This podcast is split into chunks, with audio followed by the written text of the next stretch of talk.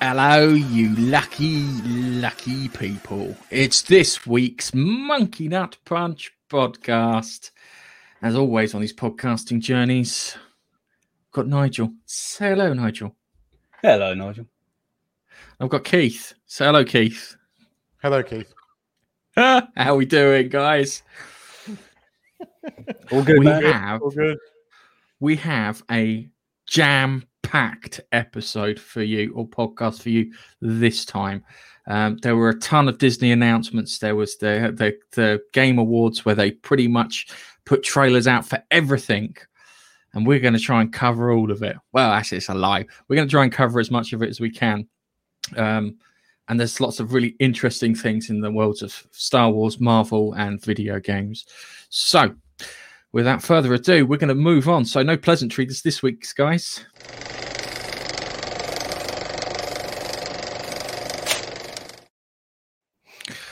All right. So, we've got Patty Jenkins is set t- or tapped, sorry, to direct a new Star Wars film um, in regards to Rogue Squadron. Now, I like Rogue Squadron, the game, and it was funny how they kind of changed a few, a few things around, uh, around. Apparently, it's set to release Christmas 2021, Keith, if I got that right. No, 2023. Sorry. Did I? 2023. Oh, Okay. Oh. Thank you very I much. fucked that one up. Sorry. Thank you very much. Ask someone else to do the notes. uh, but long and the of it is set to 2023. Um, there are, you know, there are other films confirmed, things from Taika Waititi and, and whatnot. But Patty Jenkins is set to do this. Now, I know that you're a massive fan of uh, Patty Jenkins' Wonder Woman, Keith, and you thought um, it was a it was a pretty good, uh, pretty good try when it came to doing superheroes films. Now, I'll be honest with you. I'm a bit worried about Patty Jenkins, considering Wonder Woman 1984 was due out November last year, and they had to get re-edited, and then was delayed due to the coof. So, given they're going to do a Rogue Squadron film, I hope to God it's nothing based around the game and the stupid things that they've got in that. Um, what do you think about it, Keith? Um, films worry me um, because the films don't fall under the people that love and know Star Wars. Having said that, Patty Jenkins made the first decent DC um, superhero film in a long while, or certainly under the current crop of DC, EC, whatever they're calling it, um, movies. So Patty Jenkins directing a movie, it could be good, it could be really bad. Um, I, I anything that Kathleen Kennedy is involved in, and she's blatantly been tapped by Kathleen Kennedy, and that that worries me. I, I will admit, but I know that Patty Jenkins can make a decent film, so I, I don't know. See, my worries is I don't know if Patty Jenkins can make a decent film because the Wonder Woman film for me, it was good, but it didn't didn't it wasn't Avengers. It wasn't the Russo No, brothers doing Captain America: Civil War. No, know, I mean, it's not wasn't in that- it's- Iron Man. It's not in that same category, but it was a decent enough film considering what had come before it. You know, bearing in mind we'd just got off like Batman versus Su- uh, Superman, your mother's Martha, my mother's Martha's bullshit. Um, I mean, you know, this was the first decent, coherent movie that was an entertaining two hours, right? She can make a decent movie. She doesn't make amazing movies, but she can make a decent movie. My concern is that this doesn't fall under Dave Filoni Jon Favreau. Therefore, I don't know. Because so far as I'm concerned, Kathleen Kennedy should not have been on that stage. She didn't deserve to be. Um, so I don't know.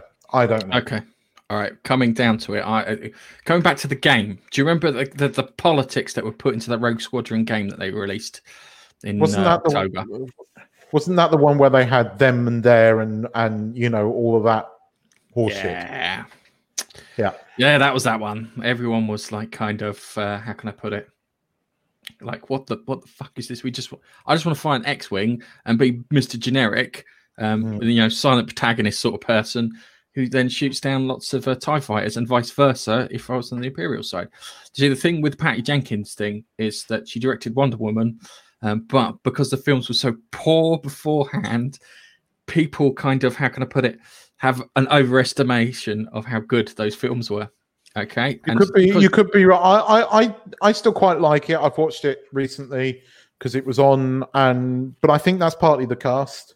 I think uh, what's the face as Wonder Woman is rather charming and and she works. Yes. And I like um, what's his face? The guy that plays Kirk. What's his name? Oh, Chris Pine. my brain. Chris Pine. I like Chris Pine because again, he comes across really well. He's an appears to be a really nice guy off screen. Um, and and and I think they they had chemistry on screen, and I think that's what partly worked about it. But you're right, it, it was the first semi decent DC movie after all the others, so potentially we overestimate it because everything before was just pants. Yeah, true. Um, uh, as again, again, I'm looking back to that Rogue Squadron game. Um, if they do it right, it should be two opposing pilots meeting. You know, like uh, Richthofen and Brown or whatever his name was. You know, so two kind of aces fighting it out in the kind of Star Wars thing. If they did it right, if I, I'll, I'll remind you of an episode of uh, Space Above and Beyond.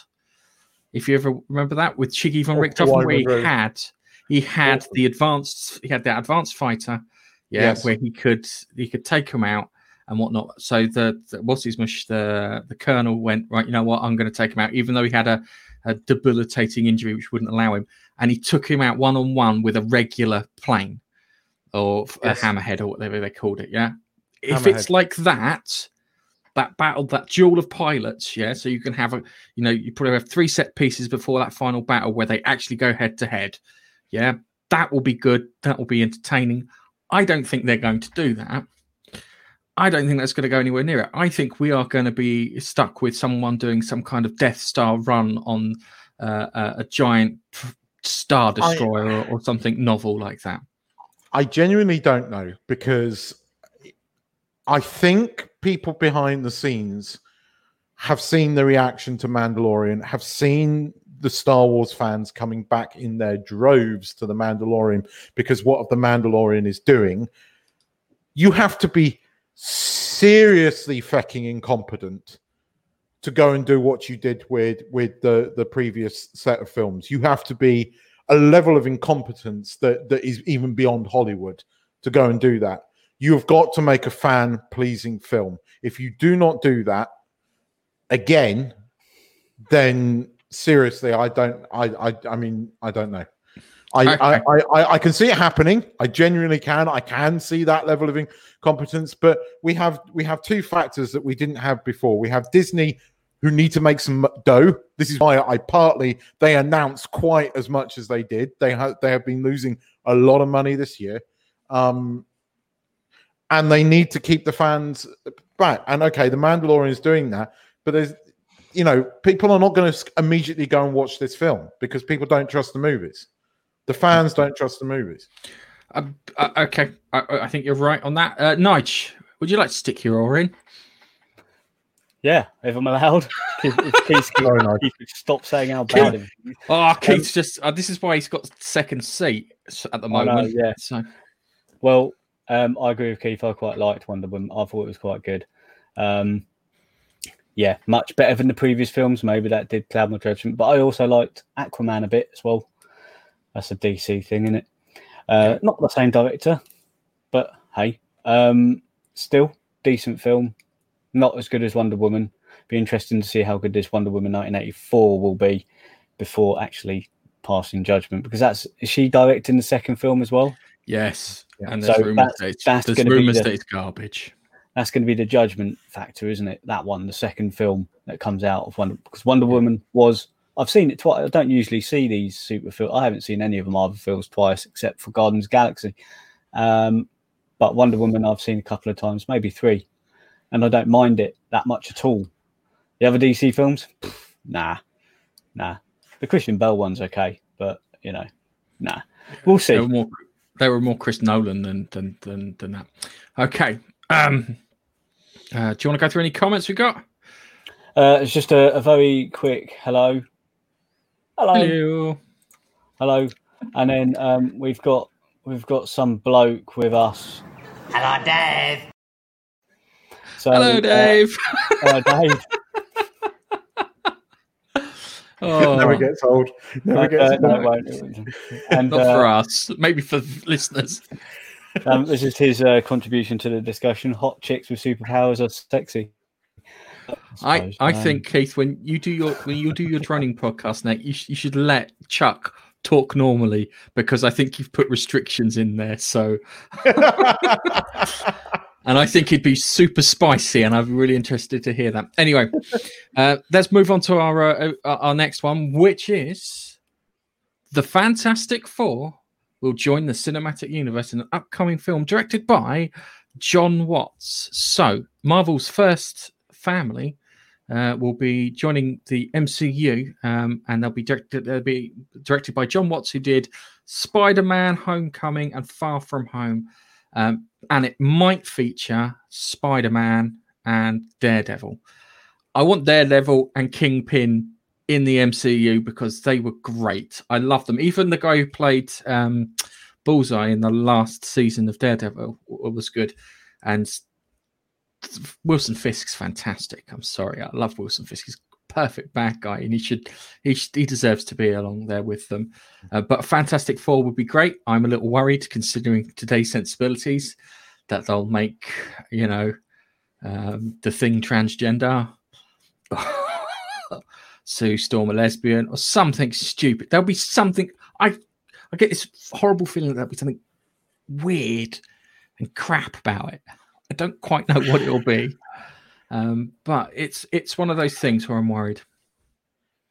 I, I I mean, John Watts mostly left that crap out of the, the two Spider-Man movies. I know you have issues with the Spider-Man movies, um, Spider-Man but- movie, skip right? Yeah, but they were they were well made movies. Um, I, I think it's more interesting that he switched to this. I I think because we know that uh, what's his face um Tom Tom Tom Hill what's his name who plays Spider Man Tom Holland. Tom Holland. Um, we know that he was contracted for one other movie. We all expected it to be um, Sony's um, Morbius movie, but there's rumors it's going to be this. And the fact that the director has switched over is interesting. Um, I'm cautiously looking forward to it, um, but you could be correct. You could be right. Yeah. He also tweeted it out too. Um, that Yeah. always makes me suspicious of anything. Uh, we'll get to another suspicion later on down the line, but it's um, it's interesting. There's a lot of stuff that you can do with the Fantastic Four. That previous Fantastic Four uh, movie um, didn't go as well as we'd hoped. Um, No, it was dreadful. uh, it was. It was. It was. But the thing is, I'm. Um, I'm a big fan of uh, the guy who played. Oh, what's his mush? Oh, Doctor Doom. Yeah, Yes. he's. he's Yes. I can't remember his bloody name. He was in. something No, I can't, but I know, I know who you're talking Dead Man's. about. Sh- it was in thing called Dead Man's Shoes. Uh, Dead Man's Shoes was great. Um, and then he did the he did one of the apes in War of the Planet of the Apes. Um, and he did one of the apes in Rise of the Planet of the Apes, and he also was in the Kong Skull Island film. Really good actor. Um, I don't know who they cast for it because I imagine if I was if I was casting a Doctor Doom, I would probably pick an older man. Um, there's been some rumors about the guy from what was the Tom Clancy thing? Um, Jack Ryan. Is it Jack Ryan Yes. trilogy? The guy who Yes. plays him that everyone's been pushing to get him as um, Mr. Fantastic. Um, yes, and there is rumors that he's going to pick it up, and and it's Emily Blunt as Susan Sue thing. Now, you see, Emily Blunt could work because they're a couple in real life. That's that's the ru- Yeah. that's the rumor that they want her to play. Su- was it Susan Storm? Isn't it? Um, He's a good actor. He is. Yes. I've been watching Jack Ryan, and it's really good. The first season's really good. The second season kind of ran off the rails a bit, but I think they'll wind it in in the third season. But um, you know, he is good. He is. He was the one that was. He wrote. Didn't he write? What was the horror movie that he did again with his missus, um, Emily Blunt? The one where you, you They have to be quiet. Yeah. Yes, Quiet that's the one. He wrote that. um, Yeah. Yeah, he think stars in it as well. I think he Yeah. directed it as well. I, I, I'm, Yeah. don't hold me to that, but I know he was. Si- Silence. um, What's his name? John. John. Um, John You bring him up while we chat. Krasinski, Krasinski or something like that. John Krasinski. Um, but he was the um he was the um what's his face character in the US Office. He played Tim guy that plays bloody. My brain's crap with names at the moment. Watson. Watson in Sherlock. Who played Watson in Sherlock? Uh, in Sherlock. Uh, Watson and Sherlock. Uh, oh, Yeah, um, Martin Freeman. Martin So Freeman, yeah. he played Martin Freeman's character in the US version of The Office. That's Oh where he, yeah, okay. that's where he he he came from. And Oh, okay. um I think he's good and I think he would work as Mr. Straight. I, I do think he would work. Um you mentioned the previous movie. I'm a big fan of the guy that played um played Mr. Stretch in that because um I know he's annoying at times, but he was in that bloody drumming Horatio movie. It was Hornblower. an amazing film. Yeah, yeah. Um, no, the the the, the crappy remake one. Um, the one after that, the, the really bad one. Um, and he was very the last Fantastic Four or fan. Oh, I know the last Fantastic Four he played it. Mr. Fantastic, but he also Yeah. played the Ratio Hornblower. That's where he got noticed. no, no, that wasn't that. That was the first. That, was the two set of ones with. Um, uh, he was in the first one. The remake was the one with um the weird. Oh, my crap with characters. I'll tell you who was in it. This is this Um, is this is dreadful, Keith. This is Yes. absolutely dreadful. He played Yeah. Horatio Hornblower in the BBC's adaptation of Horatio Hornblower. That's that how he got noticed. First, that was the It doesn't first. matter. That doesn't matter. We're only talking about. We're only talking about. Um. Oh, he's Welsh. He's as Welsh as you can be. He's got a really Welsh name. Um. But it doesn't matter. He played. Fant- he could play. Yes, he could play Mr. Fantastic. Oh. Um. That would be. That would be fine. I think we'd be all be happy with that. But um, the guy from The Office or The Quiet Place would be good at playing that too. Have you found your information, Keith? Before I, I, I move on to these uh, these notes here. I'm just uh, finding the movie now. I, I, I'm trying to remember his name because right, Fantastic Four was uh, the 2015 m- movie. Um, had uh, Miles Teller. 2000 Miles, Miles Teller. who- No, I don't like Miles Yeah. Teller. but he was Miles- brilliant in. The, No, he, was wasn't. He was really- shit. He was No, shit. he was He not was in the shit. film. The film was shit. Let me finish. Shut up. Um, he wasn't good in Fantastic Four. He was good in this other film where he was playing that drum. Oh, you're talking about the one Whiplash. playing the drums. Yeah, because yeah, the Whip- because- that was an amazing ev- film. That's so good. because everybody knows that uh, Mr. Fantastic is the best drummer in the world. Um, because that's a skill you need when playing a superheroes to be really good at Whiplash is a, fan, fantastic movie, though. It's well, if you never, if you Unfortunately, haven't, we, Yeah, we we don't have time because we've got to move on to some other things. Okay, um, we've got some other movie news here, so we've got some other bullet points we need to cover. Um, Christian Bale's going to be the bad guy in Thor: Love and Thunder, and you didn't put his name down. Bad, Keith. I don't know. I don't know who he's playing. I just know he's in it. Okay. Um, Guardians 3 should be out in 2022. Whether it makes it into cinemas is something else.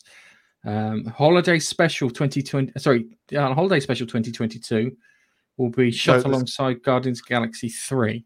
So they're making a Guardians of the Galaxy holiday special in the vein of Star Wars. I don't know how. I, that- yeah, that's I know, be- I know. I'm hoping that they use crap 1970s TV cameras to give it that genuine kind of feel to things. Knowing James Gunn, he's gonna he's gonna rip the piss a bit. He, he's Okay. blatantly gonna do it. Okay, so we've got the second Doctor Doctor Strange uh, movie, uh, the Multiverse of Madness, and it'll be tied to Spider-Man Three, as in the Spider Verse stuff, and WandaVision, because she's got some weird reality warping powers, and she's supposed to be in it. There is a worry that Doctor Strange will play second fiddle, fiddle to to Wanda, Scarlet Witch. Uh, Ant Man Three has been confirmed. It's called Ant Man the Wasp and Quantum. What the Quantum Mania? Quantum Mania. and we'll be featuring uh, Jonathan Majors, uh, Jonathan Majors as Kang the Conqueror, Marvel's biggest villain. Wow, One that's of a very long title. Yes. Yes, It's, it's it's it's called Ant Man and the Wasp because we have to talk about the Wasp these days. It can't just be Ant Man. Um, and even though she's gone batshit crazy, so I'm surprised she's going to be in the third film. Um, and uh, but yeah, Kang the Conqueror, he was in the comics. He's all over the place. He's kind of like Thanos I thought level Kang, bad. I thought Kang the Conqueror was a bit crap. I would prefer Nihilus as a bad guy, yeah, that's true. Especially if you true. do multiverses. You'll have the negative and, and the Fantastic Four. You'll have the negative zone, and you can have a nihilist there. So there's an opportunity for for that to come through. Okay, as I said, we've got to move on because we've got lots of stuff to cover. So Harrison Ford um, is set to return as Indiana Jones' uh, fifth and final episode. Um, Okay. Ten minutes so, long. um, Ten minutes long. I'm hanging up my boots. oh, it's. Ah, he's just a miserable thing. So, um, Kathleen Kennedy confirmed this. Apparently, it's still in development. I think Harrison Ford might be dead before this film actually hits cinema. And I don't think it, anything nasty. I think he's going to crash his plane into something.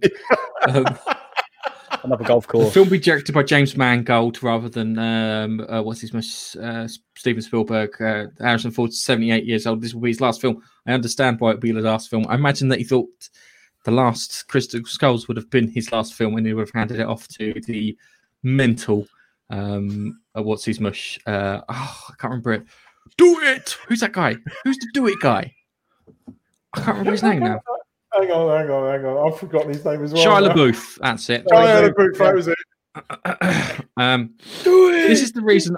This all right. Hang on a second. I might have to zoom in a bit on this. Um, That's the golf course one, isn't it? Yeah. That's a golf course one. He seems to like crashing into golf courses. Well, he, la- he, he, Twice he landed he's on, done the golf course. yeah, he and landed on a it. ta- and he landed on a taxiway one as, instead of the runway. Um, that was the most recent one. Um, where he, yeah, yeah. It, um, so, um, as as, as we were, me and Gareth were talking about this yesterday, I I think we should just somebody should just buy him Microsoft Flight Simulator 2020 and just let there you go, Harrison. Fly on that. It's, it's much much much safer. Yeah. Um, when, ah, this is the thing is, um, I love Indiana Jones, um, but uh, Harrison Ford is not capable of playing Indiana Jones now. Um, I'm sorry. He needs to be able to run and fight, unless it's Indiana Jones and the retirement of t- retirement House of Doom. Yeah, I don't think it's going to work. I think you need to replace him with someone like Chris Pratt, um, someone with uh, like Chris Pratt uh, in regards to uh, just kind of being able to handle the action and have that kind of charismatic kind of thing.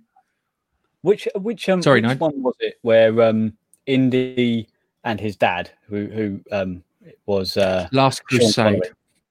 Last Crusade, right. Great. It's almost like he was following the notes from his dad to, you know, take on and find this stuff. Now, if this le- next Yeah. one is now Harrison Ford, the father figure type person, handing over to the next gen, being, you know, Chris Pratt. It, I- they I- they I kind don't all right. know. I- I- they kind I of want already did Nazis. that in Crystal Skull, didn't they? Because Shia LaBeouf was confirmed No, as but his Shia son. LaBeouf's a fucking mental And case. so are we going to completely keep keep waving the hand, Nigel. Um, but are we going to That never completely happened. disregard Crystal Skull? Well, yeah, it was a bad movie. Um, I mean, it generally was not good. Um, but I I don't know. I um, Indiana Jones Four was kind of the last Jedi for me. It kind of destroyed. I can't see how you can come back. It back. wasn't as bad as the Last Jedi. No, it really wasn't as bad as that. I'll give you that. It was. It was trying to go somewhere, but it was a destination that none of us really wanted to go to. Um, True. We wanted supernatural, not science fiction, when it comes to Indiana Jones. I, I think that's a safe thing to say because every time you watch an Indiana Jones film, they tend to have more supernatural elements inside the Indiana Jones films than like kind of science fiction elements. Um, they do tend to, if the good ones tend to have slight expect, uh, slight uh, explanations for most of the stuff, apart from the one kind of key thing which you kind of let them get away with. Um, I think it's like the, the the heart pulling from Temple of Doom, what was in the box um, from Raiders of the Lost Ark, but that was quite science. It felt quite you know magical when he found the the staff and he popped it in and it was like that building there and oh they're digging in the wrong place ha ha oh they're gonna leave me here with a ton of snakes um don't Yeah. oh, right if you were to replace Indiana Jones I I, I wouldn't pick Daniel Craig because he's a miserable git Well, that's he's not we- we happy being to face James another. bloody Bond No, he Sorry. will. Yeah, I mean, this is this will require him to do even more stuff, and he will moan like a bitch. Um, um, no, no, no, no. You see, no, no, no. he moans. He come after every James Bond film. This guy bitches to everyone. I mean, he's sitting there with his free five thousand freaking pound watch and his free Aston Martin and his massive fifty million paycheck, and he still moans. well done Chuck You've set Keith off I, I don't like Daniel Craig. Sorry, Chuck. I'm re- ah, he's a right. I, you just can't complain about that shit. I'm sorry, but you just can't. God damn it. All right, okay. Uh, before we move on to our TV bits, Nigel, if you want to do the comments, I think you probably can start from uh, The Hobbit. Yep. Okay, right. Hello, Balin. Welcome back. Good to see you. Hello, buddy. Hello, Babster. Again. Watch the Nobody trailer. Have you seen that, guys? Nobody. The No. trailer for Nobody. No, I Okay, haven't seen let's cover it next week. Um, I've seen this Okay. trailer. It's it's very John Wick. That's all I will say. And Okay, cool. Very John Wick. oh, who's playing? Who's the character in that? Because they. Oh, I, oh, I recognise him, but yes, I yes, yes. I know, I know something about this. I haven't seen it, but I know something about this. watch. Let's watch the trailer and let's. Uh, oh, it's, come it's. Bob Hawking. It's it's um it's Better Call Saul doing um Yeah. doing as a, like a John Wick style Bob- character. Bob, Bob- o- Bob- Odenkirk. Yeah, yes. Odenkirk, I think his Yeah, name he's. Yes, got a- but he's a playing like a John Wick style character. I know about this. I just haven't seen the trailer yet. Yeah, yeah. No, no, no. I know what you're talking about. We've got to cover Yeah. that next week. Yeah. Absolutely. And uh, the rest, um, yeah. Um, It's Right, just it's just Chuck setting Keith off. That's all it is. Comments. thank setting Keith off. yes, correct. okay, all right. Well, we'll cover that. Okay, it was great because we've got something for for, Hang, for hang, next hang week. on, hang on, hang on. Just to cover that last comment. I've seen all three John Wick films and fucking love them. They're good. Okay, I've got one more Yeah. uh, John Wick to watch, but I'm looking Three is forward. to good. I, I I I've seen all three, and I only like the first one. I'll be honest with you. Wait, Um, oh, do you know what? That's the raising. and on that Hang note, on, hang on, hang on. Indie Vote too. for who? the guy in Nobody. Don't get me. Like, Don't get me going. and on Fight that note,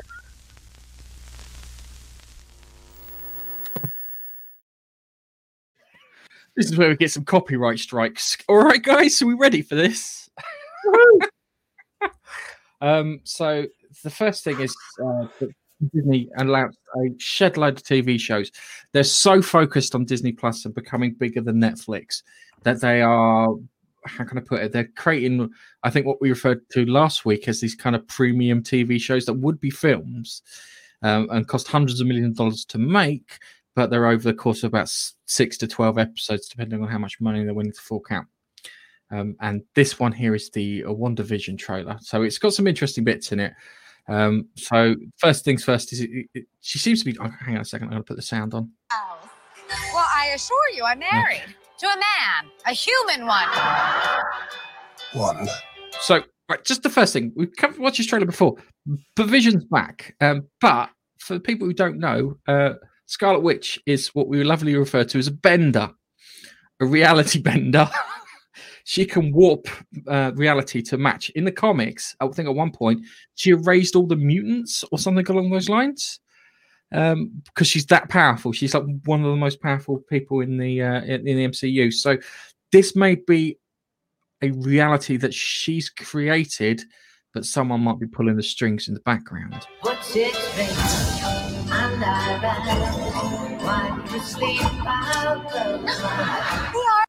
Sorry, I'm gonna have to keep stopping it like this because I I know we're gonna get copyright struck just for the bloody part of the music for Sleepy Jean.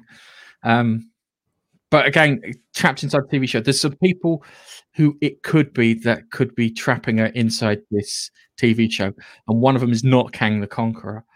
are an unusual couple. Oh, I don't think that was ever in question. We just don't know what to expect.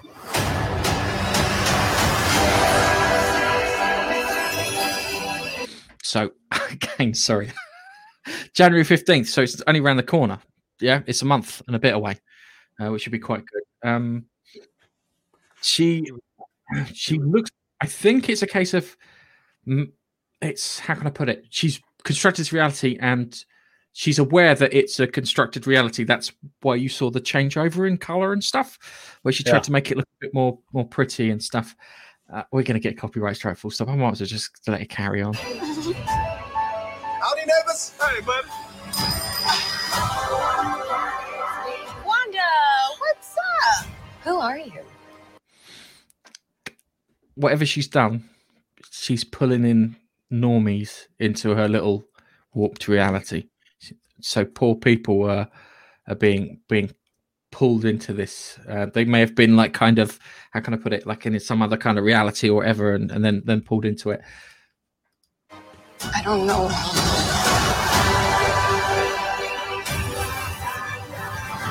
I think something's wrong here. Hmm. Wanda, can you hear me? Who's doing this to you? Are you here to help us? Are you here to help us? Wait for it. Hang on, go back. Was that the bird from Thor? Beg your pardon? Was that the bird from Thor that we got really brief in the glasses outside? I don't think it was no. Go back. Kate Dennings. Oh yeah, yeah. It is, it is. Kate Dennings. Okay. Um, That's absolutely pointless having her in there. Um, so I think that it's, I think that it's going to be like a weird mystery box thing. She's created this reality. Is it her reality or is it someone else's reality? Yeah. Or did she create the reality and someone's invading it? I think that I want, no, I'm not going to say I think, I want it to be a case of she's being manipulated by an outside force. And I want it to be the Shadow King from Legion because that character is powerful enough to manipulate her in that way for her to create this reality. I think what's happened is is she's at home somewhere in like middle of nowhere America. Yeah, she's in a house, uh, and one day she decides, hey, you know what I'm going to do? I'm going to create a reality where Vision didn't die and we live happily. Yeah, and she created the bubble, and it's literally just her house. But the bubble then kind of expands to incorporate the entire town along with something um something kind of a bit odd Unsavory. unsavory i think is the best word of it so it it, it- could be it, the characters that could do this are probably the shadow king legion from legion and wanda herself yeah she could do this she could have like um like uh, unrecognized grief as uh, an existential threat to her existence, which is caused to, to her to manipulate power. And she's actually just fighting herself in some poor town. It's coming January 15th. I'm actually looking forward We- to this one because it's a mystery and it'll get unraveled. You've just hit upon something, and this could because we've already said it that this is going to link into the multiverse. We know that um, we know that Doctor Strange is going to be in, linking into the uh, multiverse. We suspected that's how they were going to bring the X Men in. We know they're going to bring the X Men in. I think you might be right. I think this is going to backdoor the X Men into the Marvel universe, and and he, he's going to Ah, come no, from. no, a- hang, hang, hang on a second, hang on a second. Because our next one is how I think they're going to backdoor the X Men into the universe. they might be doing because it here, you know, because I I think they might be that I think they might be setting up the universe, yeah. But there's a point in the Marvel universe where everything crosses over. It's called Mhm. the axis of time, if you remember it. I remember it from TV Yep. show as a kid. Um, when Apocalypse and uh, Sinister took control of it, and that'll feature in our next section. But we'll carry on But with if it- WandaVision. Sorry, but if Nige. it- I can see Nigel's like, uh,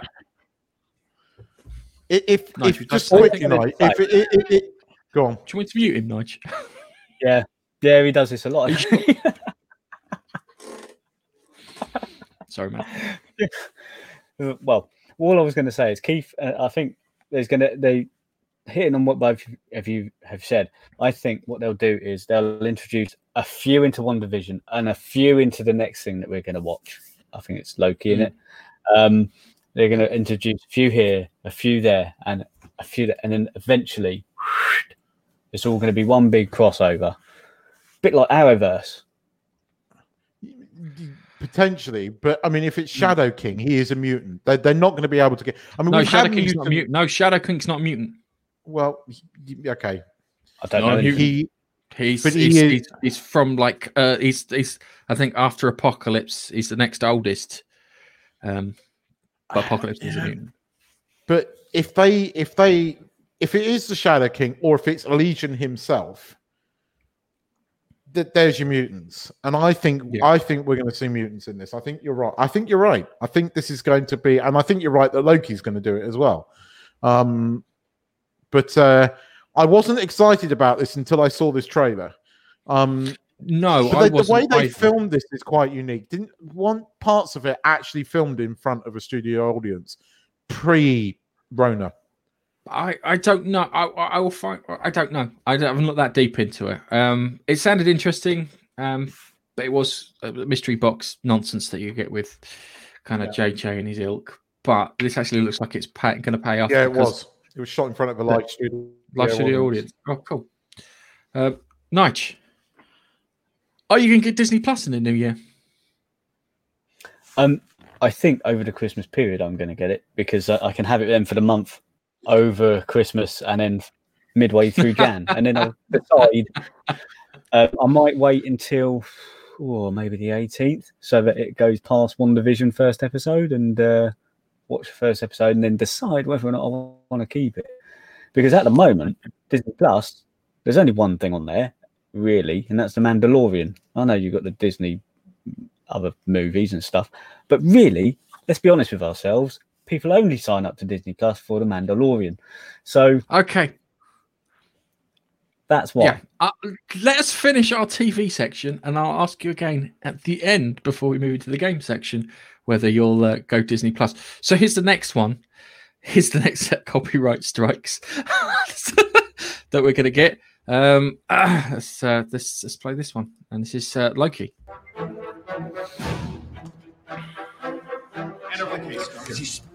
Get your hands off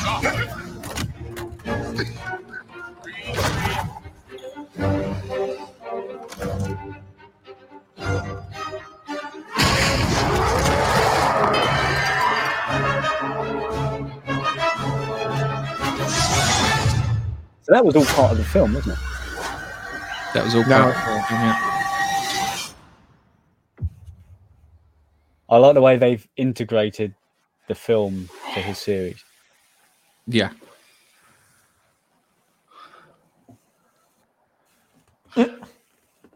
He's in Mongolia. No, it's not in Mongolia. Calm down, Mongolians. Knock down my shitty wall.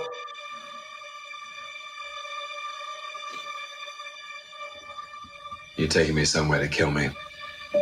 No, I'm taking you someplace to talk. Well, I don't like to talk. But you do like to lie, which you just did. Because we both know you love to talk. Talky, talky. How long have you been here? I don't know. It's hard to say. You know, time passes differently here in the TVA. What does that mean? You'll catch up. Barco and you.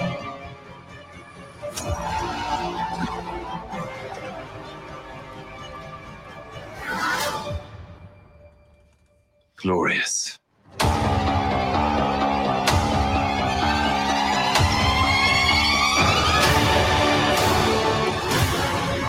I'll, I'm going to point something out in a moment.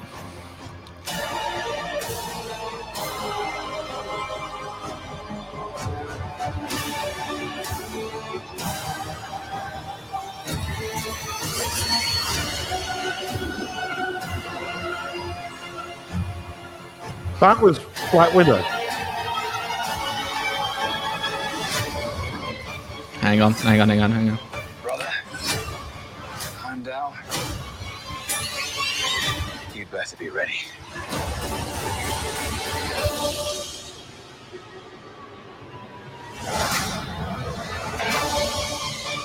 All right, I'll stop it there. We definitely got a copyright strike now. Um, the- okay, so um, first things first. It looks, it looks. I, I was, I did not care for this series whatsoever. It was the WandaVision shoes. I saw that trailer and I was like, wow, that looks good. Um, so the first thing I noticed was uh, Owen Wilson as an old man works really well. With a tash. Um, with a tash, I think goes really well. Um, they, I think that they're, they're they're part of this organization, which is the the Time Police, basically the the the Time Variance Authority, the TVA. Okay, so that's that. I've never come across them in Marvel Comics, I'm afraid.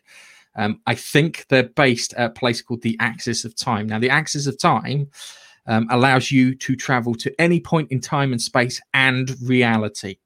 This comes back to the WandaVision thing and ties into Multiverse of Madness and ties into the Spider Verse stuff. Yeah, there's a weird shot of Black Widow I don't know if that's her. That might be an alternative version played by a different actress. Could be thingy. Um, could be different. Uh, could be that. And and because of that, it looks as I, as I said, because it's the access time, you can travel to other realities. It looks like you can travel other to other realities and that. Um, he uses the Bifrost as he jumps out the plane and he yells about Heimdall and uh, Thor and that. Are we going to see Idris Elba and um, Chris Hemsworth? That would be good. I don't know if that's the case. If that is, hopefully they'll leave it towards the end to be a bit more exciting. Um, there is a big bad in there who's got a big, like, kind of, it's the hoodie with the, the, the drop in the flame and whatnot. Um, and it looks like the TVA are being attacked by this big bad, and they've hired Loki to stop them. Yeah, so he's going to be jumping through realities. Again, comes back to the WandaVision thing because if that person's fucking with them there, might be fucking with them there, which is fantastic. Yeah. Um, also, did you spot the reference to the Living Tribunal? There were two in there, one in the courtroom, and one when they were coming down the lift. Yeah. Now the Living Tribunal is um, he is how can I put it? Uh, he's the second most powerful entity in the Marvel universe. Yeah, the, the most powerful is the one above all, and then there's Living Tribunal, who has three heads and is supposed to preside in judgment over everyone. That um, it looks like a, a how can I put it? Loki secret agent man, which I think is going to be fun, and I'm actually looking forward to this one. This one I'm looking forward to. So, Nige, I'll ask you about Disney Plus after this section. so, uh, guys, so Keith, what did you see there? I loved it. I love the look of it. Um, I think it is Scarlett uh, Johansson. Yeah, they're they're bringing all of them in. Um, so I wouldn't be surprised if Chris Hemsworth turns up. Wouldn't be surprised if Anthony Hopkins turns up at some point. Wouldn't be surprised if anyone turns up in this. We've already seen Kat Dennings in WandaVision. Um, we're going to see them all at some point. We're going to see them all. We know that Tony, uh, that uh, what's his face is back to um, do a voiceover in that What If series. Um, Yeah. So it wouldn't even surprise me if some point we get a uh, Robert Downey Jr. cameo somewhere. Um, I I was looking, I was kind of looking forward to the Loki series because I like Tom Hiddleston. Um, this was not what I was expecting, and I'm kind of happy about it. And when I saw this trailer, I just went, "Oh, this looks good." Um, I liked um, what's his face with the tash and the old man look. Um, I liked the look of that lift coming down. I thought that was quite quite well shot. No, I'm up for this, blatantly up for this. And I, again, I think you're right. I think they're all going to tie in. I think they're all part because you know what Marvel are. All of most of the movies at some point will intersect with each other and have some kind of crossover. And I think all of this is X Men. I think that is what we're building to. So for all we know, the guy in the freaking hood is Apocalypse. I mean, it bloody well could be. I I don't think it's Apocalypse. He's not that. If it was Apocalypse, you would, you would. Oh, I, that I would, cool. but he's too small to be Apocalypse. It could. I, I, I, I would settle for Mister Sinister. Yeah, David Essex. Um, I would settle for him, um, but I don't think it's either one of them. I think it's something I don't know about, which is probably the case when it comes to this sort of thing. All Nige. people I have never heard of. All people you never heard of. Nige, does that look exciting? Um, it looks okay. Yeah, I think I'd watch that alongside Wonder. And uh, I don't know much about Loki apart from or Loki apart from the films that were out. Um, I don't know. Um, it could be good. It could be good. The this he's a what is he? Oh, I think I no think mischief maker, isn't he? Loki. Yeah, he's the he's the god of chaos for all intents and purposes. He's not not evil, not bad, just chaotic.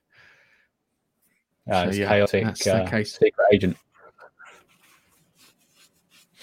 okay it's gonna it, it, it i think it's gonna be good uh i'm i'm uh i'm looking forward to that. They're the two things that i'm looking that's why i put loki in the thumbnail actually because i could have put the WandaVision but it wasn't as, as exciting. Tom henderson's much more interesting to watch. Okay so let's move on to our next one.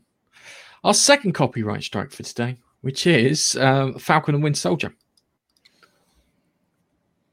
And i forgot to put the sound on. The legacy of that shield is complicated.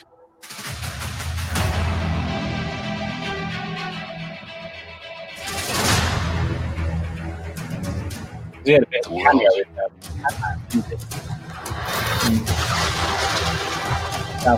It's upside down.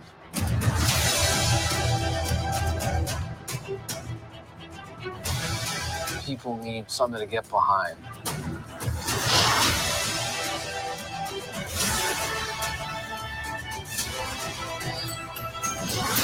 They need a symbol.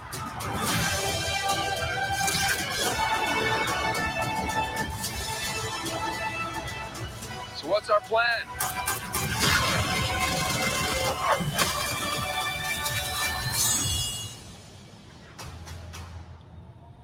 So no plan. Great.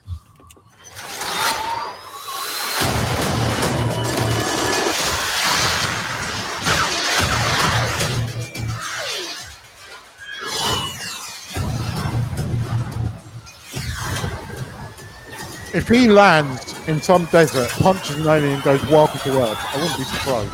Hang on, hang on. So, What's going on in that cyborg brain of yours? You don't want to know. Oh, yeah, I can see it working. Gears turning. Oh, they're malfunctioning. They're on fire. God, I hate you. right. Um, there's a trope in Hollywood about flying down fucking canyons. Yeah. The amount of fucking things I I've it. seen people fly down canyons. So I've Bloody canyon as well. It's always the same one. it's always the same one. It's like kind of there was the one in in uh in Terminator, the one with Christian Bale that had a canyon fly. In uh, Instagram, um, Independence Day that had a canyon fly, and I've so I swear to God, I, I just it's just it seems very tropish. It's not quite cliche, but it's very tropish. Um, not as excited for this one as I was for Loki and WandaVision. It's because it just looks like a buddy cop kind of TV show. Um, there's some bits in it that I noticed. Um, they've got a terrorize a ter- terrorizing a terrorist organization with a like a red hand on their face. And I don't know if that is the hand that featured in um, Daredevil. I doubt it because they've been, more ninja like. Um, so we've got that. We've got him living the Captain, uh, the, the Captain America's shield. It looks like Baron Zemo's being coerced by someone. So he's come back. I think he's had his noggin cleaned out by the Wakandans and he's been released back in society. But he's and, and same with um uh what's his mush uh the Winter Soldier. Um, he's had his brain cleared out. That's why he referred to it as a cyborg brain because he's had parts of it cleared out and bits put back in place. Maybe they got a chip. Maybe he's got a chip or an implant in his head that's causing it. Um, so yeah, uh, it's it's not as exciting as the others. It looks it looks good. It looks like something great. It looks like Tropic. Was it Trop? Not Tropic Thunder. Thunder in Paradise with um, Hulk Hogan in the nineties. Remember that the show where he had the boat and everything had to be solved on the water. Yeah, you'd be sodded. You'd be buggered if it was at the top of a tower. Uh, yeah, because Tropic Thunder couldn't help you then. Um, that's what it looks like. I've got a soft spot for Saturday afternoon TV, like Knight Rider and whatnot, and I feel that that's going to be Saturday afternoon TV. I think I might watch it on a Saturday afternoon. on Saturday afternoon between 18 and uh, oh, what was on with the bike? The bike that went really fast had lasers on it. Oh my god! I don't remember the bike bike one. Me, it was always Airwolf.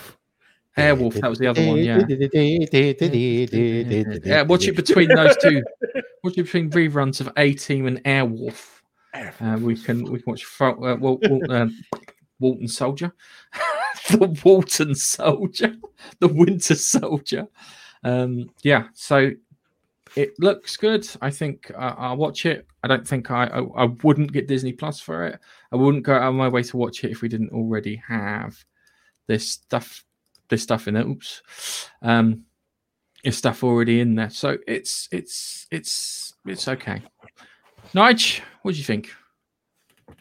Doesn't interest me.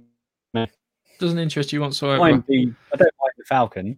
He's a, a great character. things. But that trailer doesn't give me anything. Doesn't give me any Hmm. sort of idea of what's going on.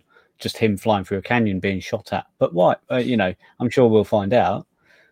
But I'm not interested. I'm I wouldn't get Disney Plus for that, but the other two, as it stands, Ah, I we haven't would. finished yet. We haven't finished yet, and I'll ask you a question whether we get Disney Plus. So, so we got the next one. Um, uh, this is the one that I think worries me the most out of all of them, and I'll tell you why after. Oh no, I already know exactly where you're going with this. Your man. It's a prison of endless possibility. Not interested. That doesn't sound ominous at all.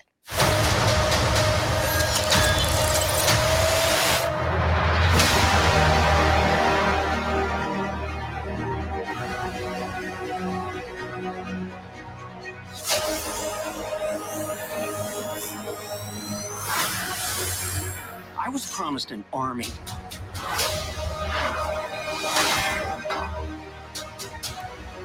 You have a super soldier.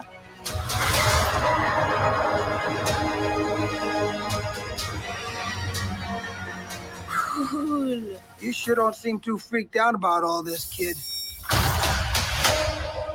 Oh, is What that you the doing real out there all by yourself anyway? Exploring the world. Sounds fun. Yeah. But why stop at one world when we can show you all of them?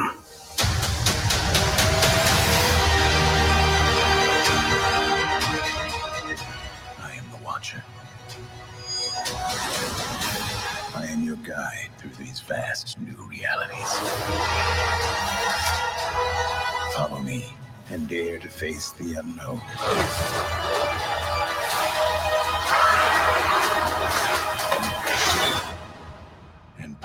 Question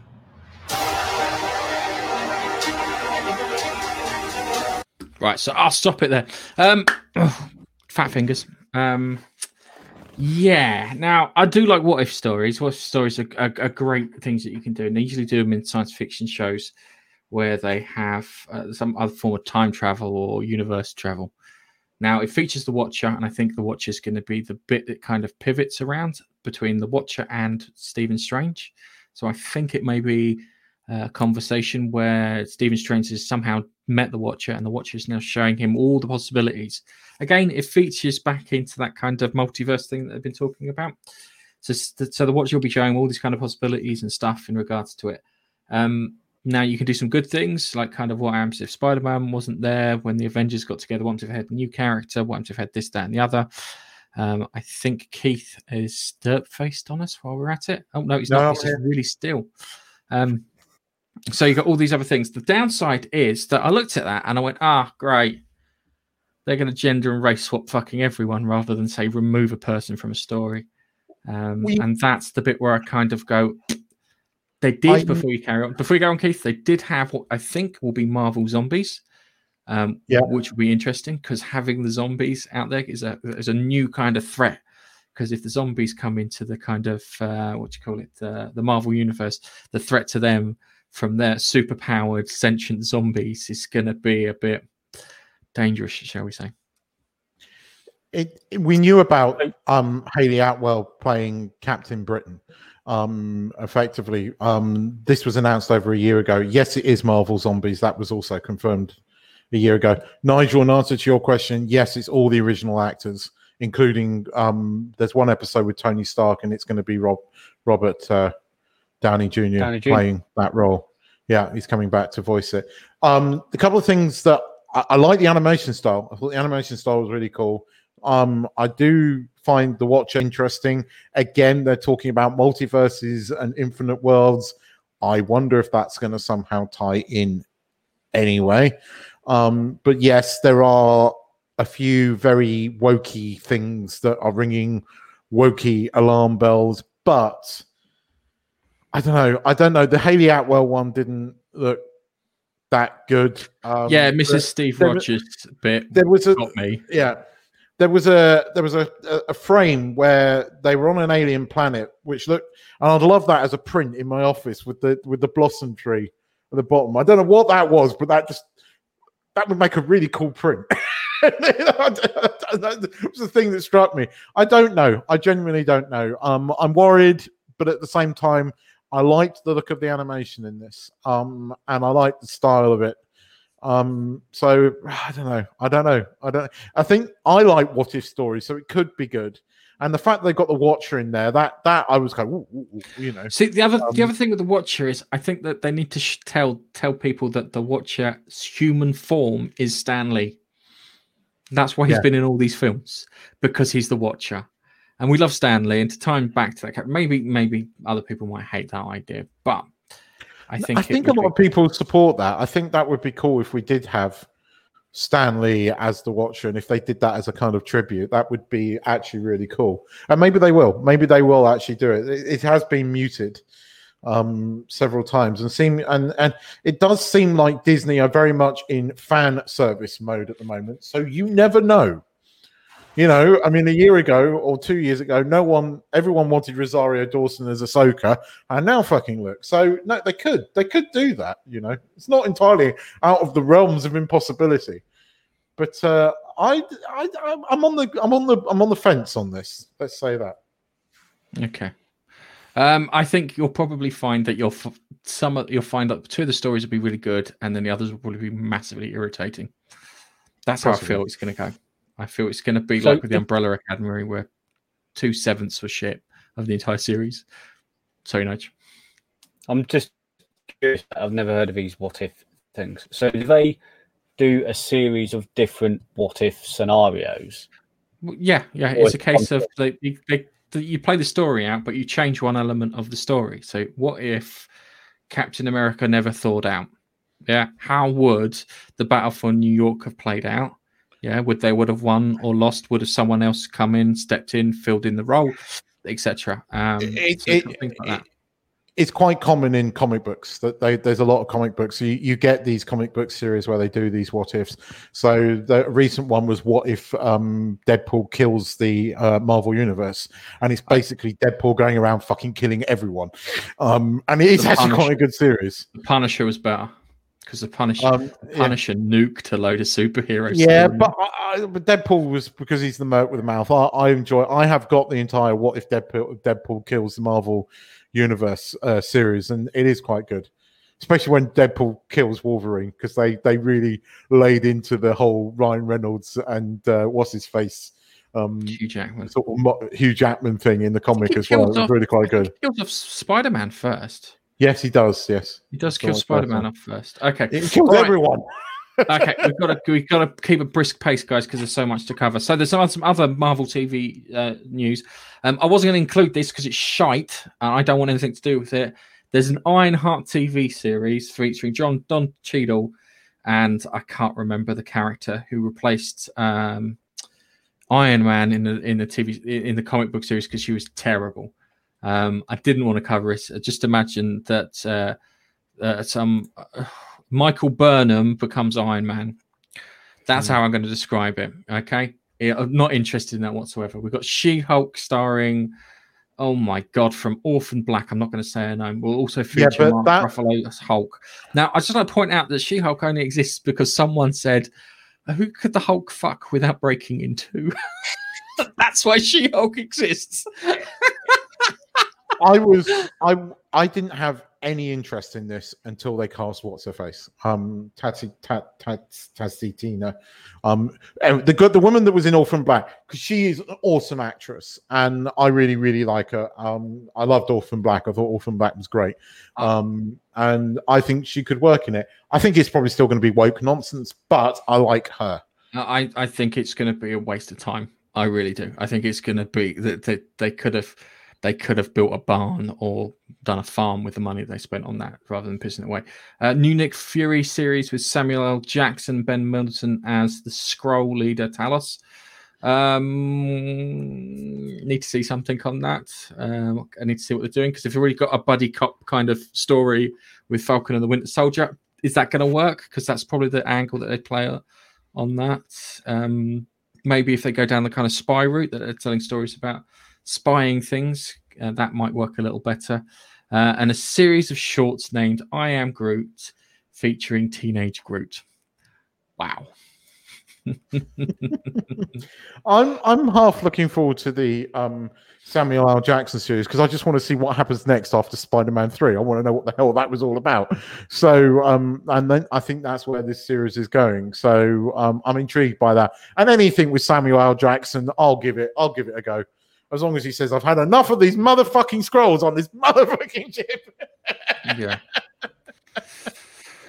Okay, so let's uh, let's move on to our next section, which is Star Wars. They did a lot of Star Wars things. I'm, I've got all grief to use bloody Games Radar because no thanks, I don't want to know any of your shite. Six, count it, six new Star Wars shows announced, including Lando, Ahsoka, and the Rangers of the New Republic. Oh, I wonder where that one's coming from.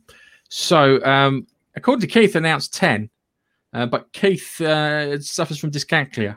So no, they've all the All right, so hang on. All right. So they announced six, but there's a lot of other ones here, which I think some are not going to go anywhere. Um, we have Rangers, Ahsoka, uh, and Mando, uh, which are the Filoni um, Favreau ones, which uh, we're hoping to be good.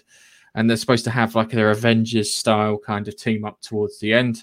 Uh, an Obi Wan Kenobi uh, standalone series featuring uh, Ewan McGregor and Hayden Christensen as Darth Vader. Um, uh, no, I no, sorry. Uh, Bad Batch animated series, Clone Wars. Yep, I think that'd be all right. Uh, Star Wars Visions, a series of animated shorts celebrating the things that's the that's what you watch in the queue when you're queuing up for the Star Tours on it.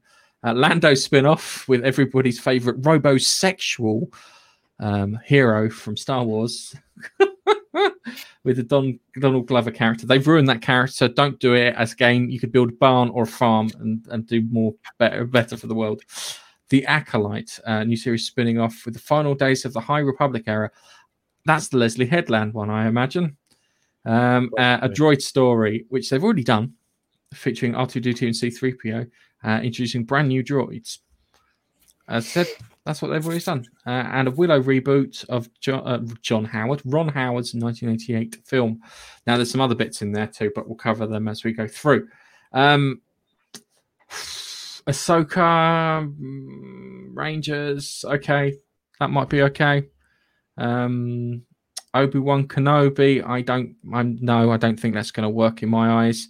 I think they've they've they've, they've bollocks that up uh, before they even got out of the gate. Um, see Birds of Prey this year as an example. Um, the Bad Batch, I saw that. That looked good. Um, I think that's in the in the notes further on down down the line for the. Yeah, that does look good. No, it's But not. that's. Filoni. Yeah. that's Filoni over over over see uh, seeing Yeah. that's the I- same creative team.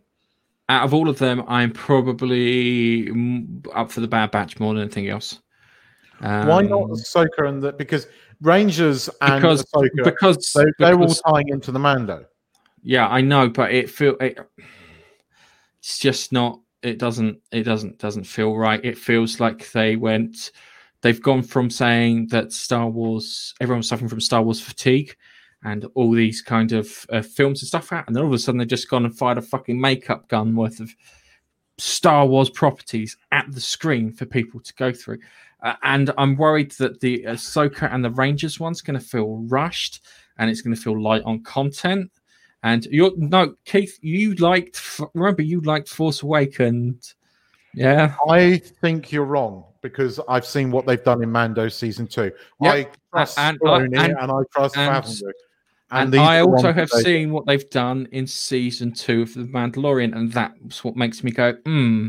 And we'll get to that when we get to talk about The Mandalorian, but we've got a lot of stuff stuff to cover. Um, one of the things I didn't note, note in this was um, the Casio keyboard series, um, a series of keyboards um, that apparently um, can uh, emote. So uh, let's just pop this one on. So they did uh, what they refer to as a sizzle reel for this one, where they just showed off a load of stuff in regards to this. Now, um, Casio Andor, or Casio Keyboard as I like to call him, does not have a personality. He is a charismaless void, more so than the Mandalorian. The Mandalorian has to wear a fucking mask to hide his face and still has more charisma I'm sorry, Diego Luna. I have no idea why they gave you your own show. I don't think it's going to be very good. Um, I I think, think it's going to feel empty and fucking hollow. Um, this is the thing, all right? I want to try something with you, Keith. What was the best thing about uh, Ro- uh, Rogue One? Not Rogue One. Yeah, it was Rogue One. Not- yeah, Rogue One. Right, Rogue One. Yeah. Um, Darth Vader probably. Okay, all right. So Oh, if you tell- that was uh, never Ben supposed to be in there. Mendelsohn's ba- Okay. Ben Mendelsohn's bad guy was good. Okay. Can you remember anything outside that? Well, yeah, I d- yeah, I, I know Cassian Andor. Look, I agree with you. I don't think Cassian uh, an Andor series is we need.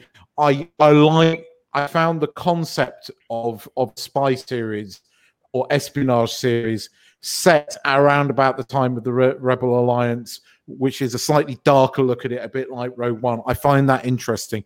I don't know why they're following the Cassian Andor series um, character because we know what happened to him. So um knowing that i think already is a, a detraction from what this series is going to be about um personally i'm not interested in obi-wan i'm not interested in the andor series the only ones i'm interested in the ones that you're poo-pooing um and the bad batch because i like clone wars season 7 I am interested in Ahsoka because I love Ahsoka Tano. I think she's a fucking awesome character, um, and I really liked um, Rosario Dawson's performance as her. I have no idea what Rangers of the New Republic is, but because it's Filoni and Favreau, I'm kind of thinking it might be cool. I think they've had this planned for a while.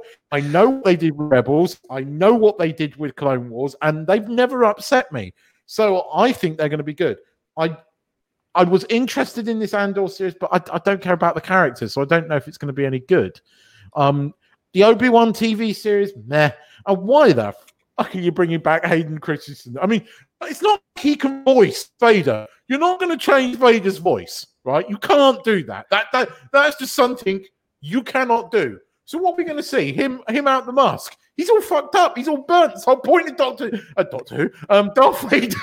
it's whole point of Vader in the in the mask because from the with Obi Wan. So I don't get it unless it's going to be I- a flashback. Okay, I think the internet gods are stepping on our behalf there, Nige. um, Keith is uh, his internet's to kind of dropping out a little, but um, it's I, the the Cassian Andor series. I have no no no idea why they're bloody doing it. It's it's mad. Um, it, just like not an say that- interesting character. Sorry. I'm not interested. I like I like the uh, leading lady in um, Rogue One. Would quite prefer to see something around her outside of the film of Rogue One and how she got to where she got to before Rogue One. That would be interesting to me, but not him. Um, so, nah, I'm I'm not. I can't remember what that bloke did. well, not him. yeah, I- actor. I, can't remember what that character did in the entire film. no one can. Do you know why? Because he's so fucking forgettable. They were all forgettable. The only bit that people remember is the Darth Vader bit at the end, which I would just like to point out was pigeonholed in right towards the end. Um, Um, uh, the bit I wouldn't mind seeing more about um, the blind fella, Donnie Yen's character. oh, those two. That that would make a good series. I think that. would- I, yes, like- they were the most interesting. Now I remember them. They were probably more interesting because the guy thought he was force sensitive, and he might have been. He might not have been. We don't know. It was interesting. He could just be mental. It was, that was more interesting. Um, it could be just insanely lucky. It could be. Lucky. It could be insanely. He thought he was force sensitive. He's not. He's just got luck on his side, and that's Yeah. why Bullet's missing. But yeah, yeah. Anyway, Okay. All right. So, uh, lots of Star Wars series coming out. Uh, one definitely not interested in. Uh, I'm tentative on the others. Uh, so now I'm going to put this is the one thing I am bloody interested in. Yeah.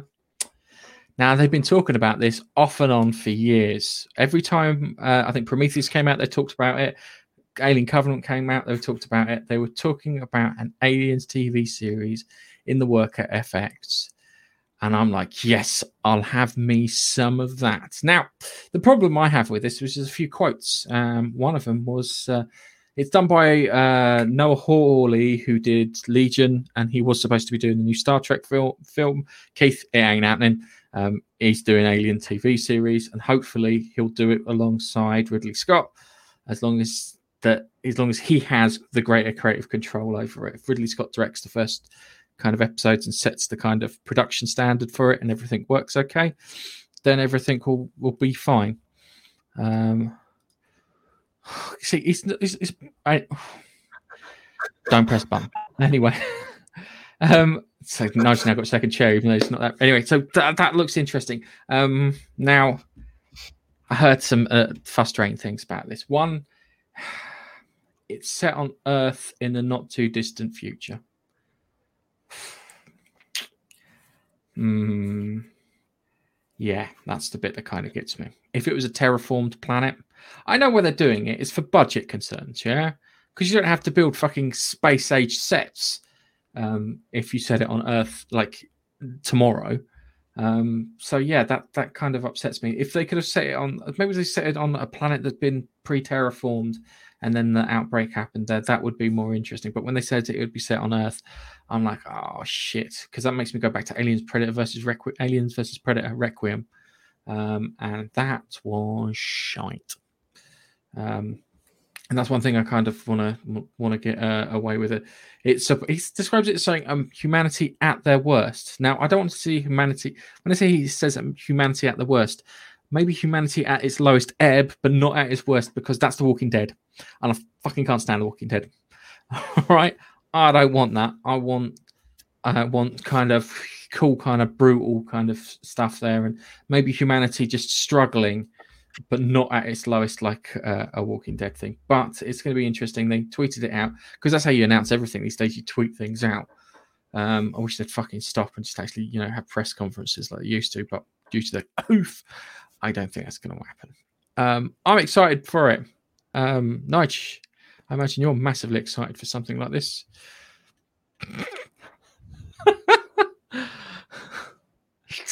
and just get a head wobble for those listening. Um, well, yeah, you just get a head wobble. Uh, I, I'm, I'm not as big a fan as, as you are of of the A series, but I'm curious to see um, a bit more of, uh, trailers to do with this. I don't, don't care where it's set, to be honest. Um, I, I don't care if it's set in space or in the UK, as long as they, it's or UK or in the UK, global. in space or Yeah, the UK. Yeah, I love that idea. Space or the UK can't be set anywhere else. If it's not, if it's not in England or Scotland at a push, not interested. specifically the Isle of Man. Um, but, yeah, but I say we yeah, I'm- take off and nuke the entire site from orbit. This is the only way to be sure. Oh, there's no aliens on it. Still, take off and nuke the entire site from orbit. do what I say. Don't question. It'll be interesting to see some more trailers on this film. Um, maybe TV they'll series. show. Is it TV series? Maybe they'll show why they're on Earth and not in space like they were before. Maybe they just, you know, the films didn't happen and they didn't destroy them before getting to Earth, or something survived and it crashed and survived. We'll see. I'm sure. I'm sure. Yeah. Uh, yeah. Well, I might watch it when it comes out. We'll see. Yeah, it's. I think it'd be, it'd be an interesting one. I don't know if it's going to Disney Plus or Hulu when it, or Disney Plus 18 when it comes over here in the UK. Maybe it'll be shown on the FX channel, like The Walking Dead, and that'd be good. Maybe someone said, you know what, The Walking Dead's coming to the end of its life. We need another miserable drama TV show. Has anyone got any ideas? And Noah Hawley went, "What about aliens? You know, it's when humanity the worst." Uh, and they went, "Yeah, that's it. We'll we'll have some of that." Um, so yeah, we have zombies. No, no, aliens, mate. Uh, the thing is that it would be absolutely fucking. If they do it right, they can make it absolutely terrifying. Uh, Keith, uh, any thoughts before we move on? Um, it's the set on the. I, I like you. I when I first saw the news, I was like, "Oh, oh, this could be good." Then I saw set on Earth in the near future. I was like, uh, uh, "Hang on, no, no, no, no, no! It needs to be set in in in the period when the original movies were set."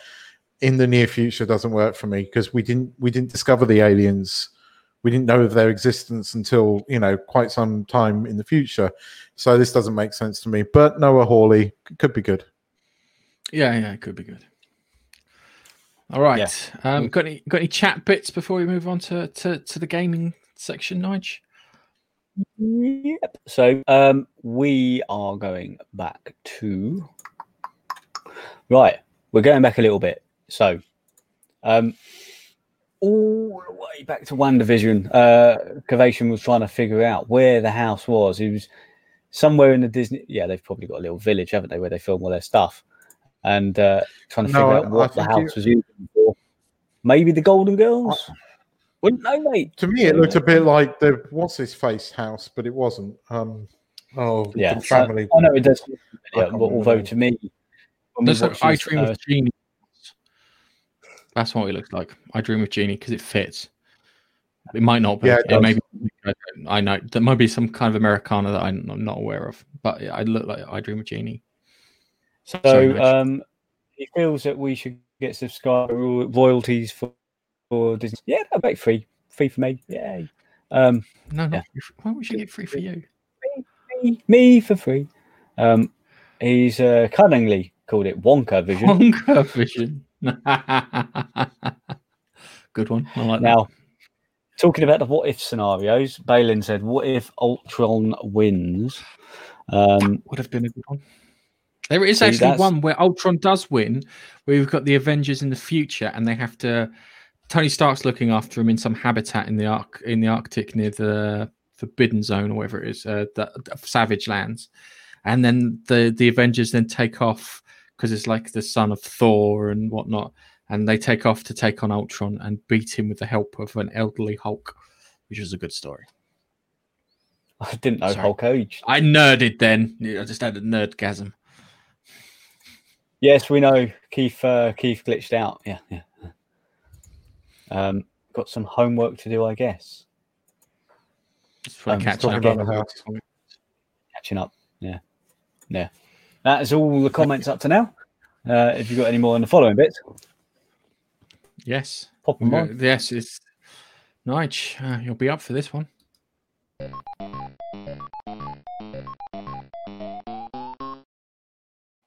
Unfortunately, the first story doesn't help you, Nige, um, because the first story is something that's put a big old fucking grin on my face. Um, I knew this was coming when they was they they unveiled um, what you call it, Flight Simulator for the PC. I knew it was coming to the Xbox, and uh, God, it looks good. This is all on Xbox X Series, Nigel. Yeah, so this is uh, the creamy, buttery goodness of uh, the Xbox X Series.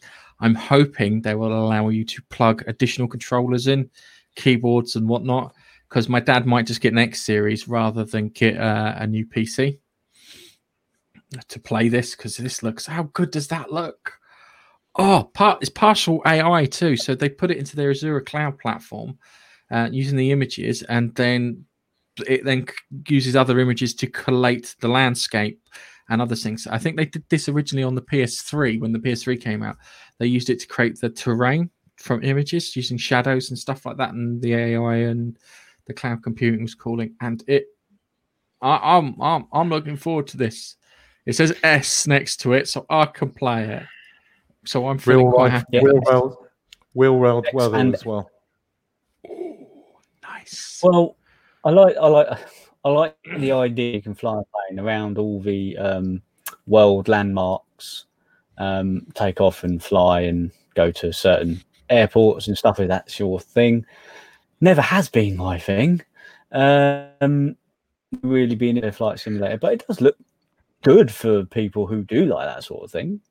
No, no, It really does. I think it. I think it's part of Games Pass. You won't have to buy it. I know I could just play it if I wanted, if I was so inclined. I mean, Just give it a quick go. it's, it's probably something that we'll play together if wanted, G. We'd just be crashing our planes thing? into each other. Yeah, I think there might Could be. I- I think there might be a multiplayer element to it where you can take off from similar airports. Could I? Whatnot. Your game and get into the plane that you're flying, and you fly me and you somewhere. No, no. That's that's Uh. Flight Simulator Passenger If I Edition, and I don't think they've come up that yet. could have ordered my, I could have ordered my whiskey flight and my meal. You know, Sorry, not interested now. it is it is one of those things. Um, Keith, you're the you're the biggest fight simulator fan here by mass. How do you feel about it? Uh, it looks very good on the Xbox. Um, it has real world weather as well, so it uses uh, uh, it ties into weather channels and generates real world weather using sat maps and everything else. It's it's pretty funky. Um, I think it can what air traffic if you ask it politely.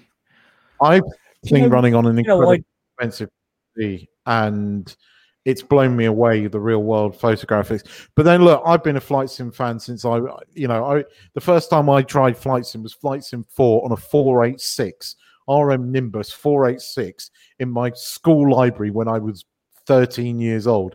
Um, and then I seriously got back into it with you and your dad. My and I- dad loves it. I never took off from Heathrow Airport, went to bed, woke up in the morning, and landed at LA. Never did that. More than once. Um, It's when my dad. It's I when my dad. your, dad, your dad taught me how to land an aircraft on ILS. and, Did and I did. I know. yes, he did. Um, and I mean, no, I, I like. I used to love flight sim as a kid. Um, and this looks amazing. It, it my graphics wise, it's just mind blowingly good. So um, For- it, it, it, is a flight sim. I, I, I do. I don't know how well it's going to do on the Xbox because it's not really a game. There are more game elements to it now, where you know you can do flight school and you can do the challenges and things like that. But it is a sim. It, it's a real life sim. You know, it, that's what Microsoft Flight Simulator has always been about, and and I don't know how well it's going to work on the Xbox. Certainly, you you've got to be able to plug a joystick in. You've got to be able to because it's just not going to work with a controller. You're not going to get that experience. And and then what are you going to do with like the flaps and everything else that you have to control? What about your? Uh, are they going to are they going to sell a flight kit with this with the pedals and your, your you know everything else? Microsoft will sell you a set of Fucking- joysticks. Then I'm going to go out and buy an Xbox X. Fuck it, just for this. Yeah. It looks awesome. it- see, my dad's thing when he does flight simulator, he's big into the custom scenery and stuff. But I don't know if you're going to need custom scenery and stuff for this one. Oh, I think you do because it, it's using the Google Maps technology where it's making 3D maps, buildings out of pictures and stuff, you know. Um, and your dad always did really detailed, decent scenery. So I think the scenery um thing is gonna it's gonna go up again. Um, and cool, you know. I I, Yeah. I I love it, and it looks amazing. It does look really bloody good on the Xbox. Surprisingly good. Yeah. Okay. Um. So let's uh, let's move on. As I said, we've got a lot, still got tons of stuff to cover. We haven't even got to our our review of the Mandalorian yet, Keith. Um. So let's uh, let's let's let's move on to, to our next one, which is Babster. This one's for you, mate. It's the uh, it's the Elite Dangerous one, and it's on mute because it's um it's got David Bowie singing uh, Ground Major Tom on it. I like Elite Dangerous because it it, it it looks very spacey. It's very flight simulator esque. The problem is, is that I can't get past the fucking tutorial. I can't I can't control it. But I'm playing on console. I should really be playing on PC. Maybe I should map a keyboard and bits into it. But Elite Dangerous has now moved into how can I put it? It's moved into um like kind of No no, Man's man's Sky. sky territory with with ground stuff. So you've got all these little settlements. I imagine it dotted around each planet and, and, and whatnot. And you can get out on foot and explore. Um, some of the planets can be dull as fucking dishwater, but if you come across kind of space pirates or burning ships or space stations that need retaking, think it looks it looks quite good. Um, and I think I probably enjoy that, but I've got to figure out to fly the bloody ship and I've got so many games to play at the moment. I haven't got, I, I can't, I can't dedicate four hours for a tutorial. I can, I can't land it in the Sodding space station. It drives me crazy. I'm going to video it so Babster can have a massive laugh at me for that. But it looks, it looks good. I like, I like the whole kind of expansion of, uh, of game. They talk about games as a service. There's two types of games as a service. There's games as services which I know squeeze as much money out of you as possible, and those ones are shit. And there's games as a service where we want you to play our game as long as possible, so we will put out more content. Yeah. And that's what Elite Dangerous has done there. They put more content out, and it's like what you used to have with um, like game expansions. You know, you had the add-ons for things like Red Alert and whatnot. That's what you used to have with it. They were fantastic. And I, you know, that's that's what I want. Expand the game, make the game bigger, put more stuff in there. Um, so, uh, Nige, does that look exciting to you? Actually, yeah. Um, I quite like the fact that they're coming out of space and onto uh, planets and make, build your own base and stuff like that. Um, it does really look. I don't know if it. I don't know if it's build your own base, but yeah, it- yeah. Um, I but you can know, be in mm, space, mm. running around with Yeah, good can guns. If you compare that to No Man's Sky, which is what you can do with with this, I suppose. Um, graphically, it is a step ahead of No Man's Sky, in my opinion, and the way the guns look. Uh, you saw a clip of there; it does look very good. Um, I'm intrigued. Like you, I didn't get past the uh, tutorial because um, it was telling me what I was meant to be doing in such small font, I couldn't read it. Could not read it. And I didn't know what I was meant to be doing and pushing buttons to push and all that sort of stuff. So effectively, I started the game and got stuck stuck about 20 minutes in because I couldn't read what I was meant to be doing. This was on PC. Um, I couldn't change resolutions and stuff like that. I just gave up. It was a free thing I'd um, I'd got a trial. So if this was on maybe PlayStation, where the resolution should be able to read what's going on and learn, I think it could be something I I would want to have a go on. But I'm not going to fork out, full price for it. I just want to have a little bit of a trial first.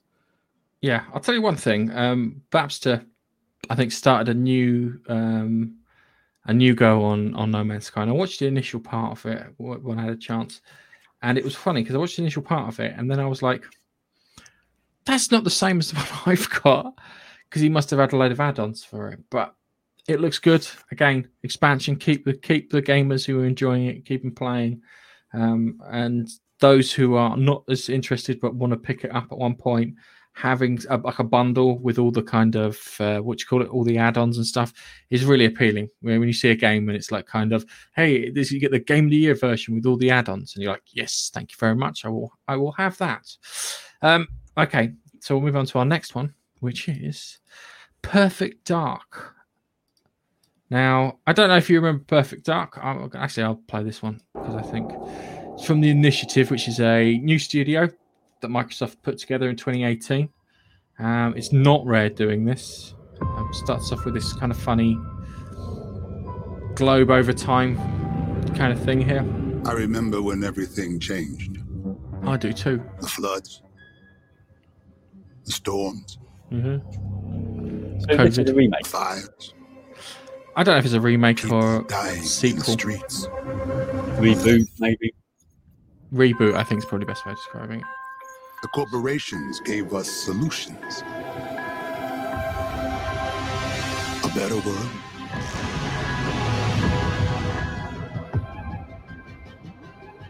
And we welcome them into our lives. But the laws of nature aren't meant to be broken. We need to know what they're hiding. It's a cruel, cruel world.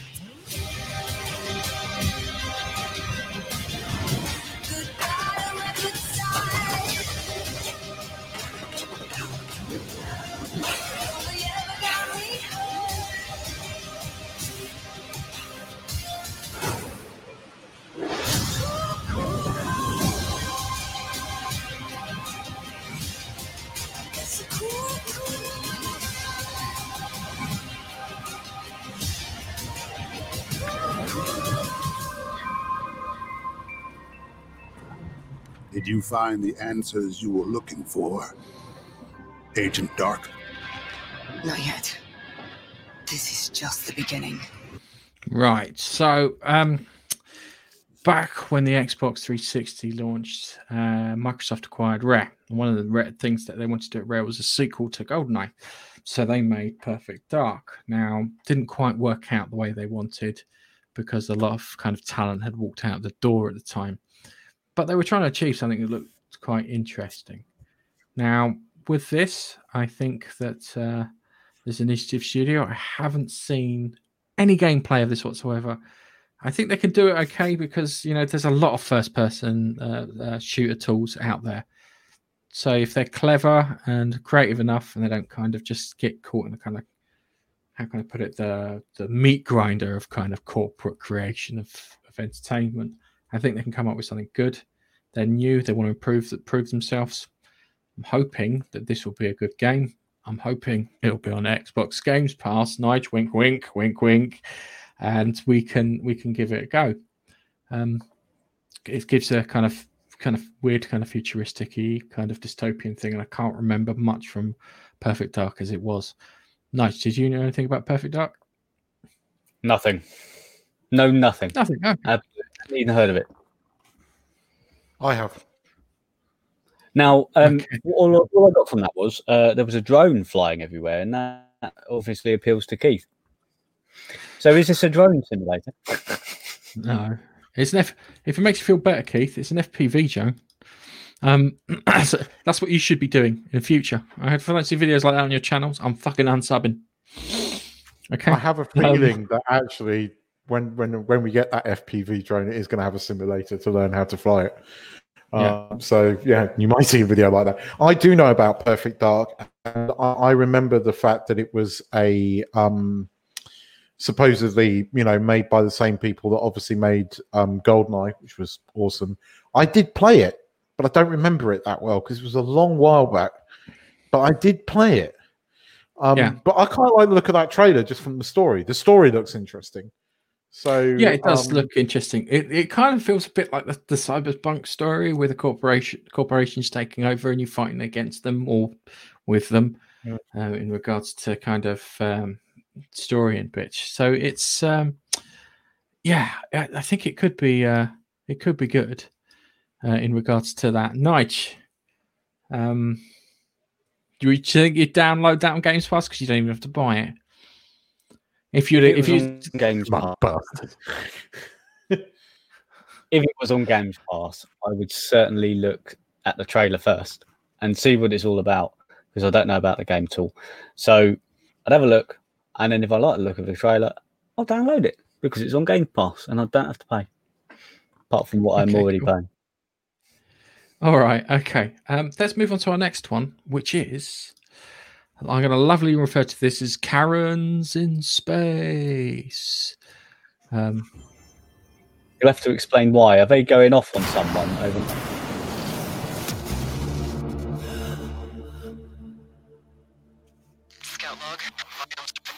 Was it the hairdo? Ah, oh, it's 50, 60 frames a second, isn't it? Yes, bloody 60 frames a second. Sorry. I forget that StreamYards can't do 60 frames a second. It's crazy. I tell you what, though. Shooting mechanics, that looks good. Haven't we seen a trailer for this before? We have, but we saw no gameplay. Yeah. I think we'll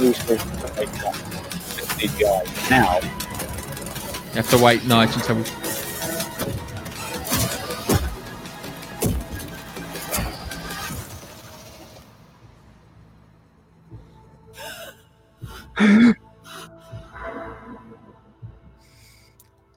okay, so we got to see some gameplay, which is quite cool.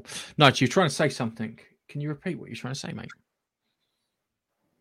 Yeah, do you know what? I, I was um heart in half trying to stop any copyright claims by talking over the video as a transformative okay. work. Sorry. But, okay. But well, it is transformative. We... Yeah, exactly. No, the oh, gameplay looks interesting.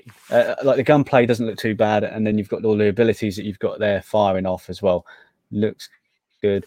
Um, like uh, you, you might have mentioned before that it looks fairly. Is that what you're point what, and what I was trying to say is it looks it looks a bit like um Anthem, doesn't it? which we bit played like a little Anthem, I bit of. Which was We played was all little right, but the game in but it wasn't it wasn't a game that, that that needed a lot of refinement in order to work um which they never got round to doing which is a crying shame an absolute crying which is shame now on games. um yeah it's um the thing is i wouldn't download it i'd worry that it'd fucking brick me xbox given the fact that it bricked a few ps4s along along route and it's like it's a slim chance but the game's not that good enough to risk it i'm afraid um so uh, Returnal, it looks like a it, it looks like a live die repeat kind of situation. You get so far and then you die. There's a game I've got called um, Mooncrash, part of a game called Prey, and it does that live die repeat kind of thing. So you're like rerunning this simulation until you can figure out how to rescue everyone. I think what it is is you're going to go through the actual thing, but the computer is going to play you through the entire situation, so you can it can have you achieve your goals in order to do it. Now, if you know anything about the original Prey 2 storyline, it was supposed to be a guy, a bounty hunter fella, and he was supposed to be hunting down bounties and stuff. And he comes across the guy from the original Prey game, the, the Indian fella called Tommy, and um, they they they they, they they get together. And what happens is is that he, every time he dies, he goes back home and wakes up in bed, and then he keeps repeating similar to that. And in that version of the story, um, in that version of Prey, sorry, um, they were going to have it that it, that they were trying to get to this doorway which would open up into the city which they could control, and they find um, this guy's stacks of this guy's bodies of every time he's attempted to do it and failed and returned, but he had wiped his memory, so he had no memory of this thing, and it sounded fantastic, yeah. And then it had a real, it had a twist at the end of the game, and the twist at the end of the game was the fact that um, he frees everyone from the, the control of this machine that's running everything uh, with Tommy and everything, and he activates his like emergency teleport thing. But instead of getting teleported back to like a police cell or something like, he gets teleported back to Earth, so he gets to be live on Earth again. Yeah, and then it's supposed to show a sequence of him meeting someone, getting married, having kids, having grandkids, and that, and then he grows old and he dies. And the moment he dies, when he's old, he wakes back up in his bed on the space station and that sounded fantastic. And I'm hoping that Returnal will do something along that, and you'll have some kind of massive twist with it. But it's going to be like the uh, Tom Cruise movie Edge of Tomorrow, and you've got to try and figure this out. So Karen's got to find the manager uh, and report and say that this is a problem, um, and then go, go through the game. So I think it's a case of you play it so far, and if you die, you get reset all the way back to the beginning. Yeah. So you're going to come across a few things that are going to irritate the crap out of you when you go to like do like a boss fight or something. Can you die? And then you go, I've got to fight my way all the way through that fucking area again and go again.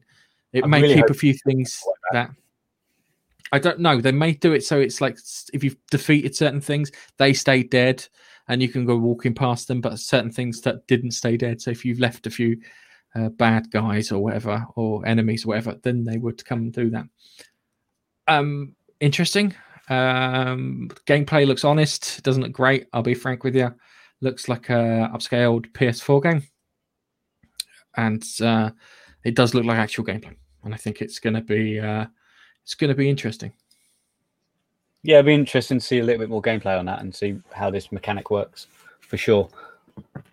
Maybe every Yeah. time you uh, die, that's when you can use the experience that you've gained within that period to put into skills in order to further your advancement. i don't think it's going to i don't think you're going to find stuff it's going to be it's not going to be like xp it's going to be you find a weapon you Or open maybe- a door and then when you die you can then go back through that open door you can use that weapon that you already recovered I think you'll only get whatever you find or gain within that period of living. You'll Uh, and then you have to find your corpse to recover your weapons too. Which Oh, there was a game like that. There was a game. There's quite a few games like that actually. It's, uh, no Man's Sky does it. EverQuest. So No Man's EverQuest does it, but No Man's Sky did that too. You remember when you die and you get your little kind of thing floating around to the ground or in space, depending where you got destroyed. Yeah. All right. It looks good. I'm interested. Uh, I think let's move on to our next game, which is uh, Outriders. And this one I like the look of, and I'll explain in a moment why I Welcome like to the look Enoch, of it. a hellhole of madness and misery. If you don't want to end up as worm food, what worked for you in the old world won't work here. Mantra. Running and hiding are simply not viable options. Here, if you plan on surviving, you need to shift your mind into a higher gear. So let me walk you through the mantras of survival. Could I have your attention, please? First, cover is for cowards. Yeah, that's right. You can use cover, nobody's stopping you. But you're a biological sledgehammer. Act like one. Chuck yourself into the fray. Two, That's how I play. your powers are on tap. Mm. Feel that tingling in your fingertips? Your powers are ready to be unleashed. Don't keep them waiting. Three, you've got to kill to heal. There's no use licking your wounds. Want your health back? Get out there and take it. Violence breeds vitality. And finally, guiding philosophy to end. You have to think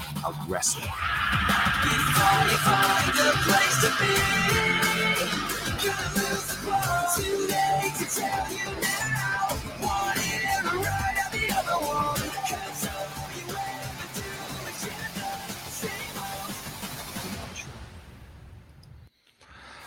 Right.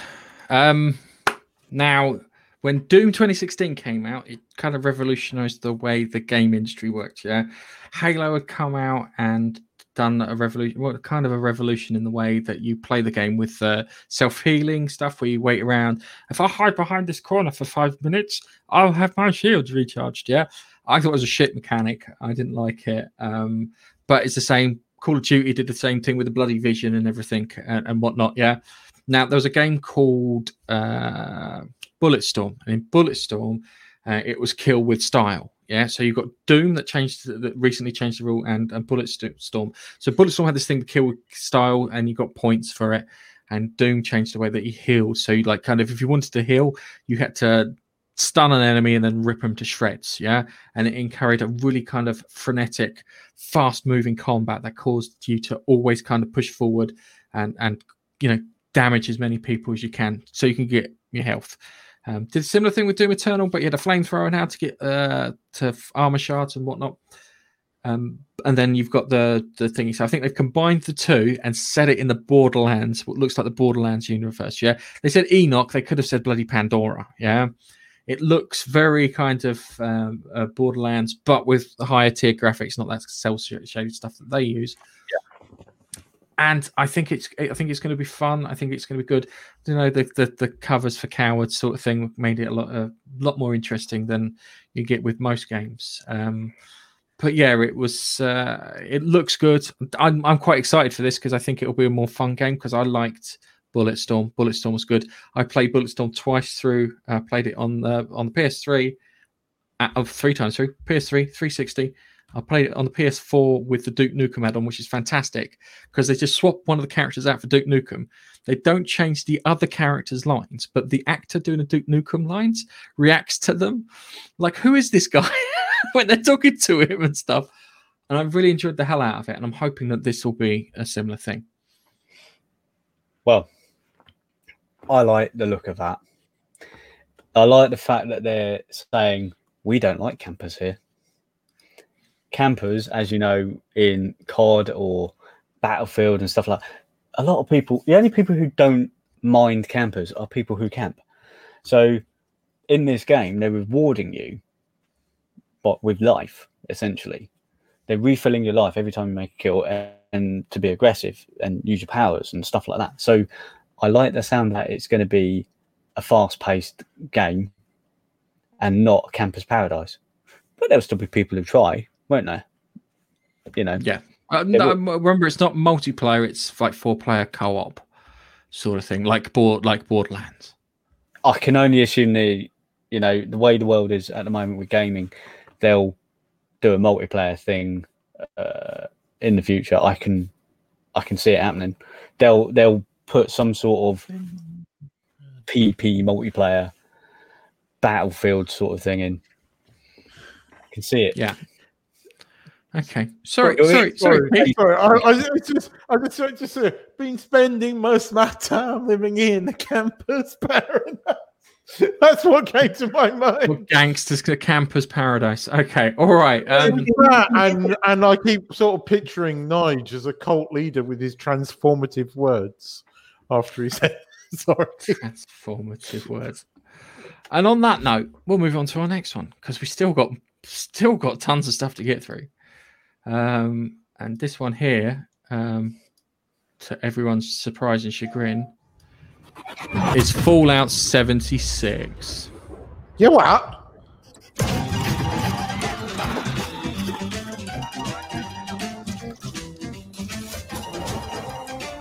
Gareth, Gareth, 60 frame.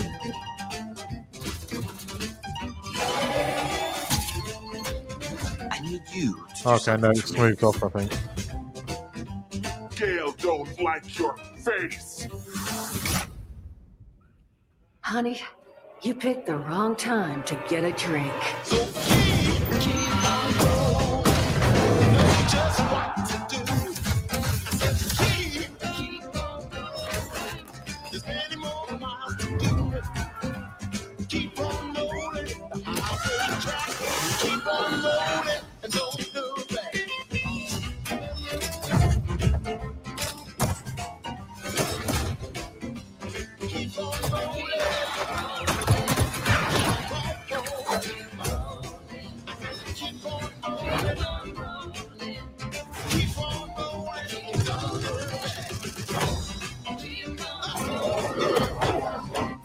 Tell you what, they do see some funky music. don't? Okay, we'll leave it there. Sorry, Nige, what'd you say? They choose some funky music, don't they, for Fallout Fallout trailers? They do. They do. Um, I'm hoping that we're going to get what's referred to as copyright deadlock, where we get two opposing people trying to claim copyright on our video and not being able to do it because they get deadlocked out by each other. That would be fantastic. That would be great. Um, yes, they look like they've got NPCs in there, which I think is is is good. It's something that we kind of wanted for it. Um, I don't know if the game itself has been fixed. Um, looks like getting proper missions. Va- Vault raids is another one, um, and it's part of Xbox Games Pass too, so we can try without uh, the pain of actually buying the content, which I think is good.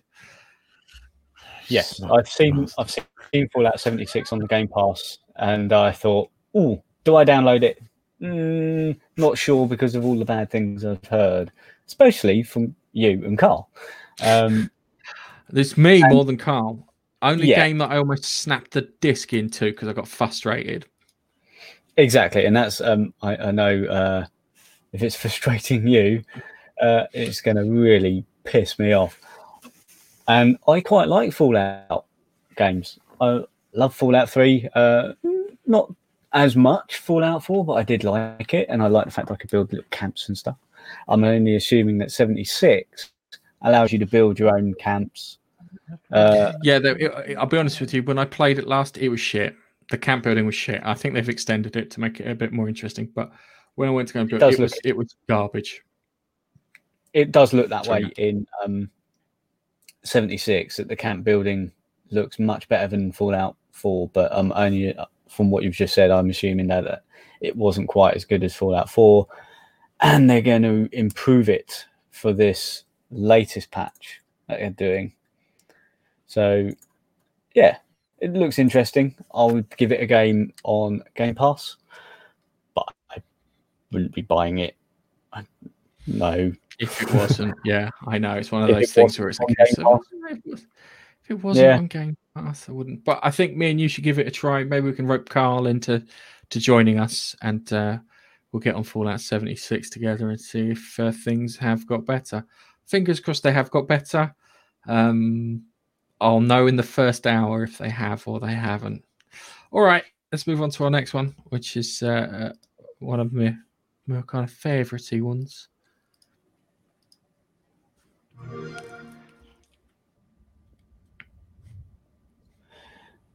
It's all very quiet. i'm getting used to that xbox sound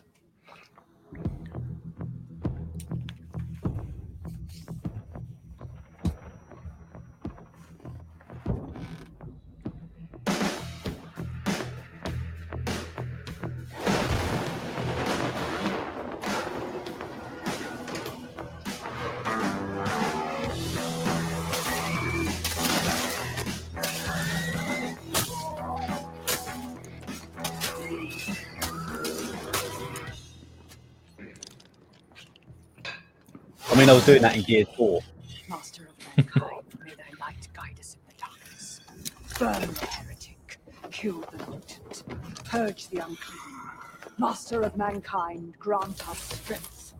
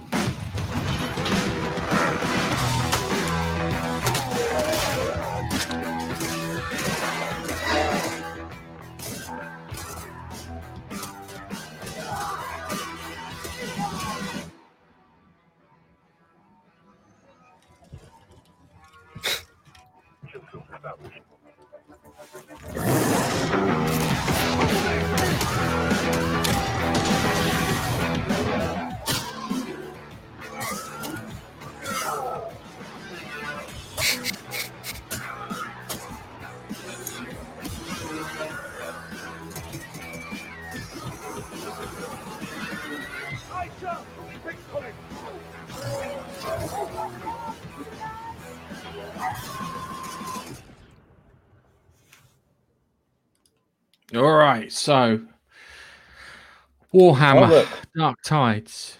So should be coming Ah, next year. something made there. by the made by the guys who do Vermintide. I haven't played that. I Carl was actually trying to rope me into playing that, and maybe I should give it a go after watching that. Um, it's set on a uh, on a hive on one of their planets. Um, there's some things noticed like kind of weapons. Got a big old chain sword, which they ripped off in Gears of War. Um, no space marines. Warhammer 40k with no space marines. Yeah, you got a berserker in there, which is the big f- fella. You've got an assassin in there, what looks like an imperial guard in there, and some kind of paladin slash kind of religious kind of person. You could you hear him spouting off. Didn't see the gene stealers, yeah, because the gene stealers are in like the undercity. Um, and gene the idea of the gene stealers is that they're um they're like the vanguard of the uh, tyranids. So yeah, if the gene stealers turn up, that means a Tyranid fleet, which are the bioorganic monsters of the 40k universe, will uh, the, what do you call it? Um, will uh, will appear. It looks dirty, gothic, and grimy. I think it's got quite a good feel to it in regards to it, especially when you throw in all that technology and you've got those characters in there. Again, four player co op, so you can pick one of the characters, be the Imperial Guard, the Assassin, the Berserker, or the cleric looking one.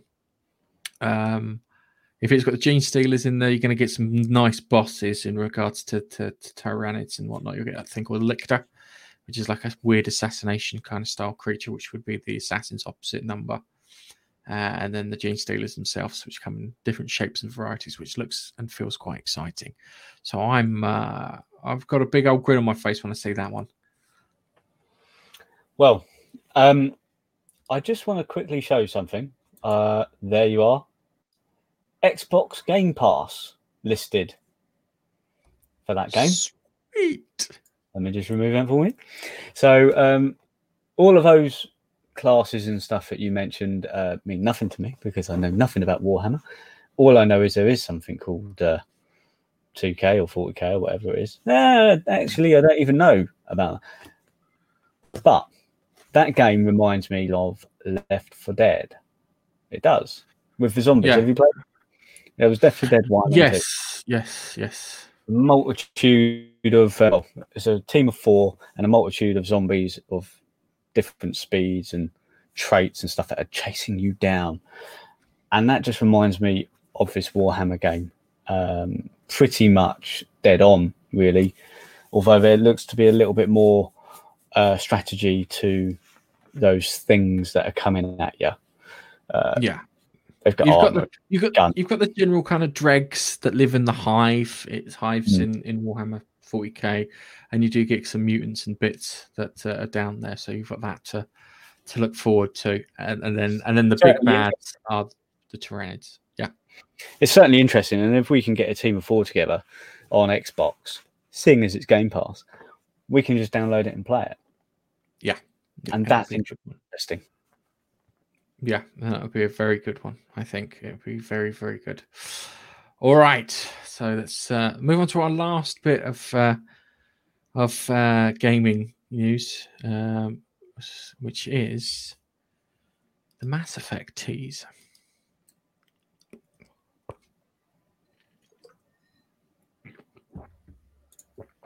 that in the early years of the 20th century, world was being watched. Roger, copy. Eagle Houston, you're a go for landing, over. Ventura Station. Unknown vessel approaching. We need first contact protocol. Humanity now stands as partners in the galaxy. Optics of the way. Godspeed.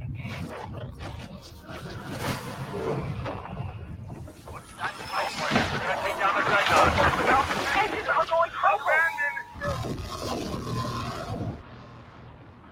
Is anyone receiving this?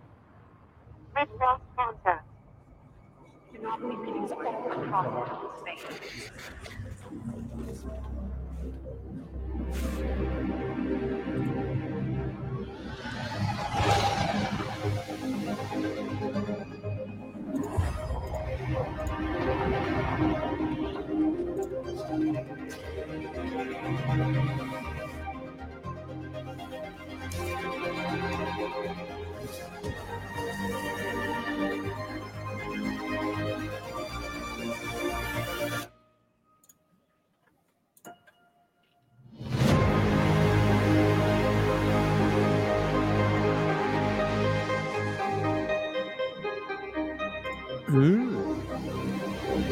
How I've missed that music.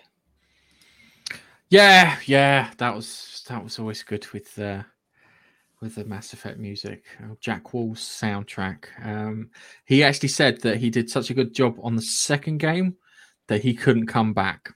He said, "I, I, I can't, I can't top that." Um, so if you like the music on there, I completely understand why. Looks interesting. Um, it looks like I describe this as the red option in Mass Effect 3, which is the destroy option.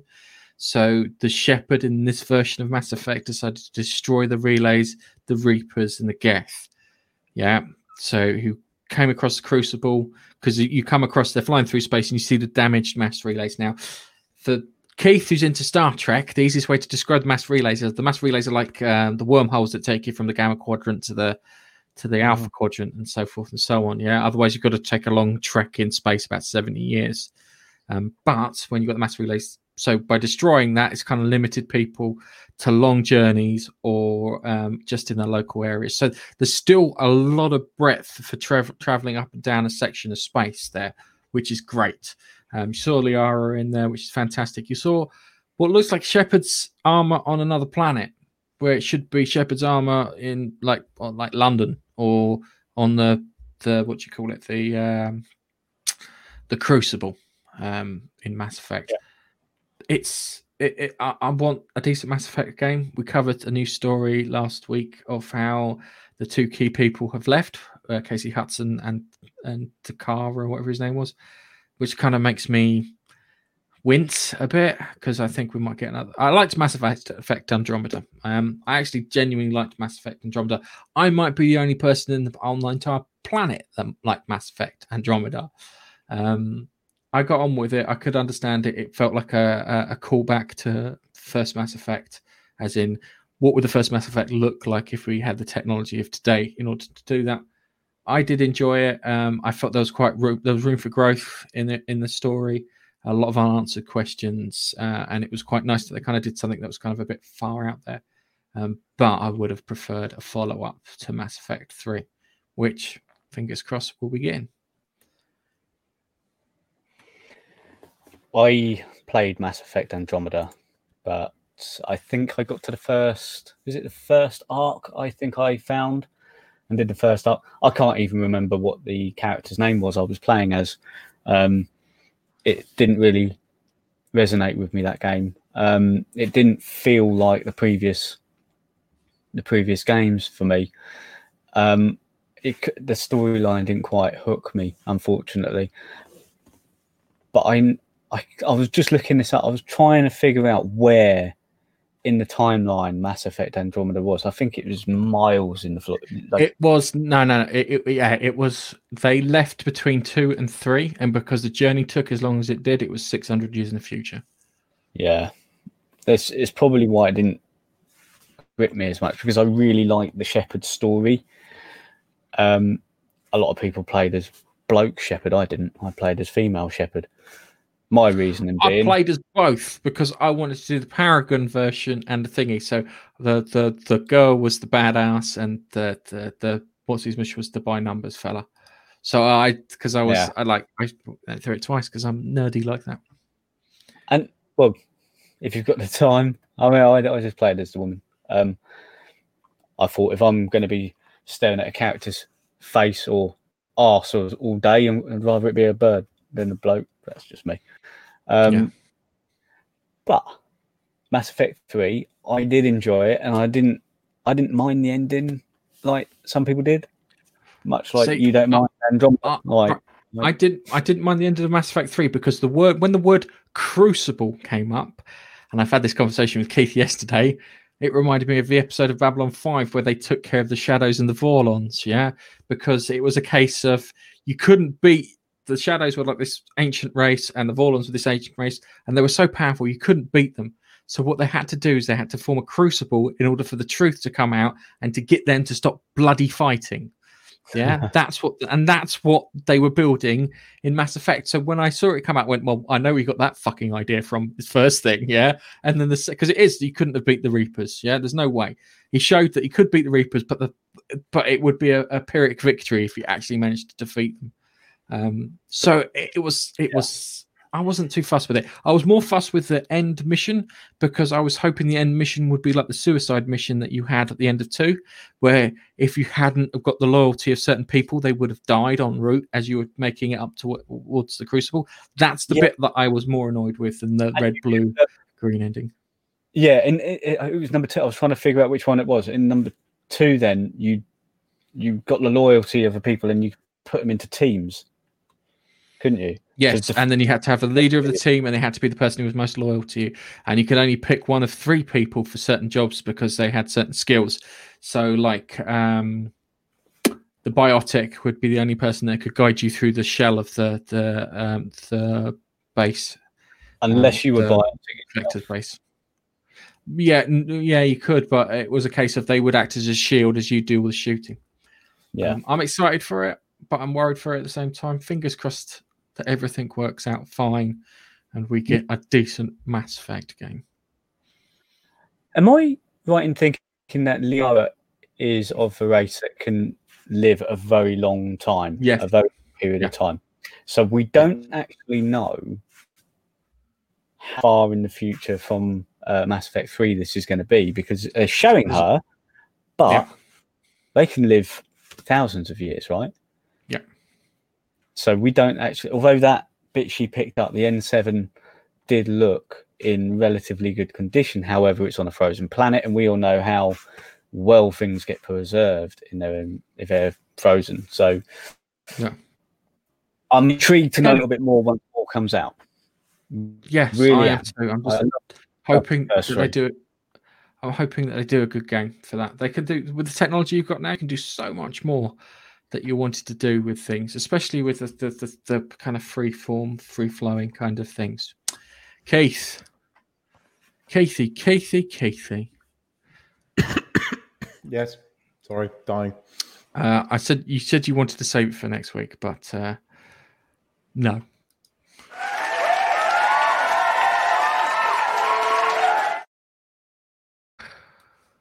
Oh no, that was me. That was you. Oh, okay. Anyway, um, Mandalorian. I got a problem. I like this. Uh, this is my favorite episode, but I got a massive fucking problem with it. Okay. All right. I'll explain. Okay. Last week, last week they went. Oh, we've got. Okay, okay, all right. You take your ears out. All right. Last week, when they when they they set it up uh, in that 19 page script episode that they had, um, they said that they needed Bill Burr for a special mission, and they just needed Bill Burr to come back as a recurring character because Bill Burr is funny. I like Bill Burr. He's one of the comedi- uh, American comedians that can actually make me laugh properly, you know, proper guttural laugh. Um, so they brought him back, and they had this episode where you got to see it from the Empire's kind of perspective. And they had that thing at the beginning where they were trying to get the convoy through, so it felt a bit cowboys and Indians with the old wagon train, uh, wagon coaches and whatnot, as they got got it back to the fort. And then all the people in the fort were like, "Hey!" and they were like celebrating and whatnot. And it showed like a more human kind of um, how can I put it? uh, human take on the stormtroopers. So you got to see them as in like they were like regular people, and killing them might make you feel a bit bad because they stepped off of that transport and they were like, kind of, dude, we the men, they think we're fucking awesome, yeah, and they were like, yeah, yeah. Um, and then you had um, the bit where the Mandalorian had to take his helmet off to to use the the computer terminal, and as soon as he took his helmet off, I went, ah, shit. Bill Burr is dead. I would have liked to have seen him come back every se- once every season as like kind of a recurring guest star, but um, he's as dead as a can of spam at this point in time. Um, so he took his helmet off and sat down with the Mandalorian and that, and then they had that conversation with the the officer, and the officer was, I think we describe him as a guy who always plays bastards. Yeah. whatever it is, he always He's a plays very good bastard. Yeah. He does. He plays a very good bastard. Um, and then you had him talk through, and then you kind of got the idea that that maybe the stormtroopers are not quite responsible for all the shit that they do, and and as the the trope goes, they were following orders, even if the orders means wiping out a good chunk of their own. In a reference to Battlefront 2 on on the on the games consoles and bits, where they refer to Project Cinder, which was like the Emperor's like kind of if I can't have it, burn it to the ground, um, which was great, um, and I really appreciate that. And then the bit where he then shoots him, I was going, "This is it, Bill Burr's dead. He's dead." He, uh, and then he's like, "Oh, he survives," and I'm like, "He survived." And then and then I'm watching him, and I, and then because I'm worried, given the way that, that, that if anyone sees the Mandalorian's face, they they tend to wind up dead. Yeah, I'm worried because I'm watching it, going, "Crikey, he's he's gonna cop it on the way out. Yeah, it's gonna be like a platoon moment, you know, where he's holding the t- torches over his head. I thought it's gonna be like that. It doesn't doesn't wind up like that. He winds up taking his revenge on the stormtroopers and leaves. Okay, fantastic episode. Now is the problem. Yeah, that doesn't set up the last episode. That doesn't set it up. That doesn't put things in place. That doesn't. Um, it does. It, it feels completely bloody separate from it. Yeah Yeah, it does. it feels like it's missing 10 minutes more of something else that should have happened maybe on Moff Gideon's Gideon's cruiser now the funny thing is the Mandalorian contacts Moff Gideon's cruiser, cruiser after finding out where it is because there's no hyperspace trackers fucking Rian Johnson all right Moff Gideon's uh, cruiser, and he pretty much uh, re- how can I put it, re- uh, regurgitates the speech that he made made made to him with uh, you don't, but he added on you don't know the value and the importance of it. Did enjoy it. Didn't feel like it was setting up that kind of final rundown. You know that kind of big, No, exciting. It episode. we're wasn't. It wasn't building to the final episode. You got that sort of yeah, as you made it out that speech at the end, but I think we're going to get a bumper long episode, and anything can happen. Uh, they've got to do something. As I said, um, they have to top Boba Fett. Even, you know, not that I think it's going to be this now. I still think Mace Windu is coming back, but I don't think it's going to be in this. But you have to see something in this episode for it to be cool. You know, last season we saw the dark saber, and I thought, okay, this is setting something up that's interesting. Um, but we have something in this final episode. Um, and I don't know what it's. Yeah, it could be Bridger, could be Thrawn. Yeah. Um, although I think they're saving Thrawn for the Ahsoka series. Um, I don't know. I don't know. Now, I, you know, if you got a sort of like purple lightsaber at the end, you just saw the lightsaber, nothing else. It's not going to be like, Mace. Windu. I told you it's not going to be Mace Windu. It's going to be Bridger, and Bridger will be part of this Ahsoka series. Um, I think it's Thrawn, and I think Thrawn's going to be the bad guy that crosses across all series. Given the fact that we've heard that we're having all these other Star Wars TV We- series, we- I think we've he's going to have be the a- big bad that take down. We got to have a Jedi that turns up. Um, it could be Thrawn that that that spans all three seasons. Um, we've got to have a Jedi that turns up and helps them. Um, but we might see Sabine. Sabine's got to turn up somewhere. Um, if she does, she'll turn up with um, Bo Katan, won't she? If if Yeah. they turn up to help out. Oh, they are. Bo Katan's going to turn up. It's going to be a team up like with Sabine. Like season one. So we're going to get Bo Katan. We're going to get a few others. Um, but I we've got to get some kind of Jedi. We've got to get some kind of Jedi action. So Jedi, um, Jedi on Jedi action. That's what I'm after. Wink, wink. but we could have an Empire Strikes Back style ending, which wouldn't surprise me if they go for it. If if if we hang on, Are you the- telling me they kill off Baby Yoda? No, I think we'll have Baby Yoda possibly showing more more dark side um dark side um tendencies. Um maybe even some like, you know, fucking glowy shit out of his fingers. Um but I think they're going to do an Empire Strikes Back style ending. Uh, we might not see Baby Yoda saved at the end of this, um, and it could be that Baby Yoda is, you know, all dark sidey, and we need uh, the Jedi to come and pull him back to the thing. They are heavily hinting he's the chosen one.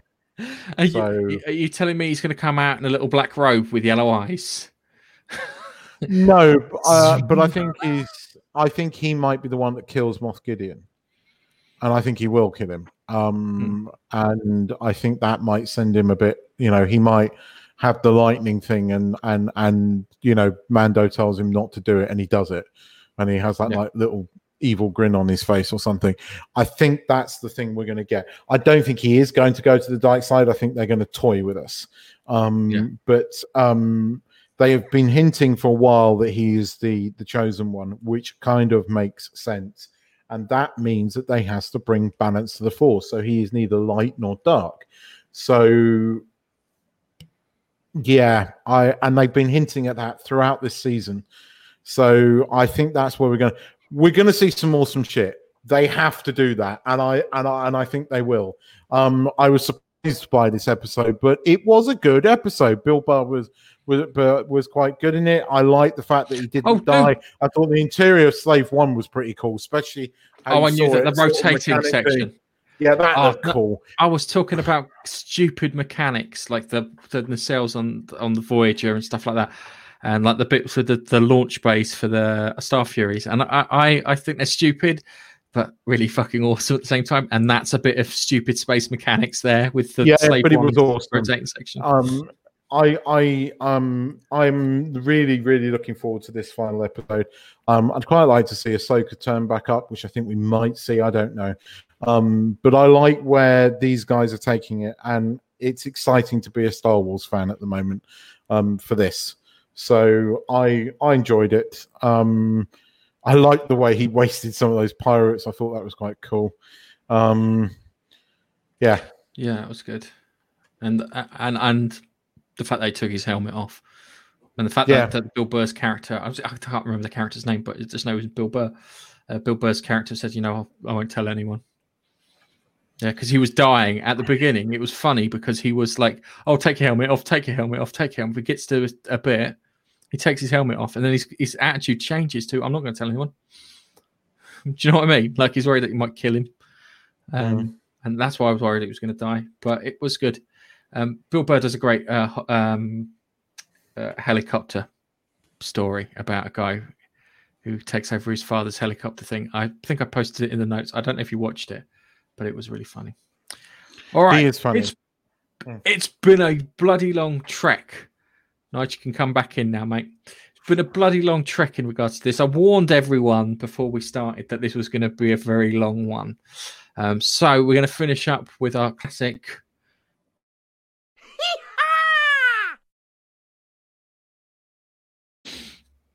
All right. Um, not the best story I could find, but I found a lot of good stories this week, guys. So you have to, you know, give me some credit here.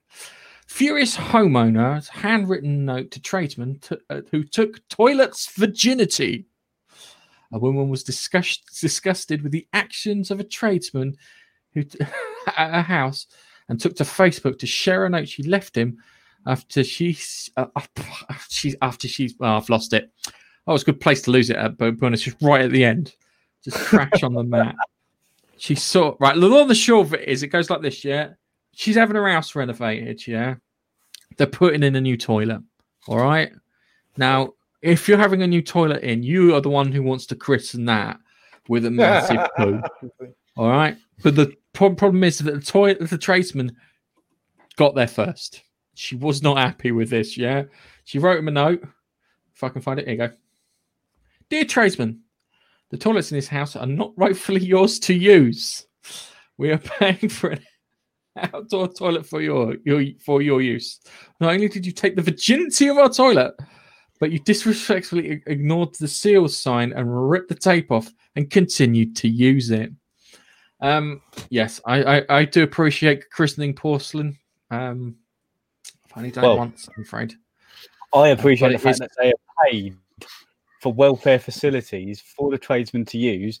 They decided not to use that and to use a brand new toilet which has never been used with a seal on it, which may not even fully work in order. The only way she'd know is probably, yeah, the seal's gone. But the smell! You did just walk in there and go, oh, fuck me. he's probably he's probably not even cleaned the skid mark up. Yeah. Just left a fucking down the middle.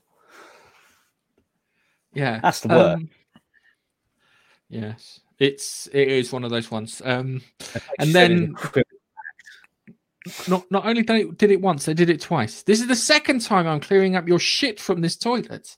This is a criminal act. Please do not do it again.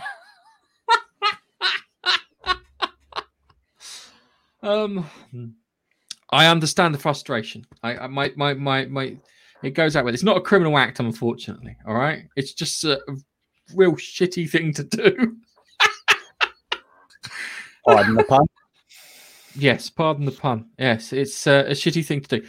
Um, I, I, I, I, got, I've got, I know people who are what they're referred to as quantity surveyors. Yeah, and uh, they would, they would delight, they would delight in hearing this story because they would get that toilet for fucking free after this because of the welfare. They get this toilet for free and the welfare facilities free taken off the, the bill because of that, that kind of people. Um, but yeah, I can uh, I can imagine that.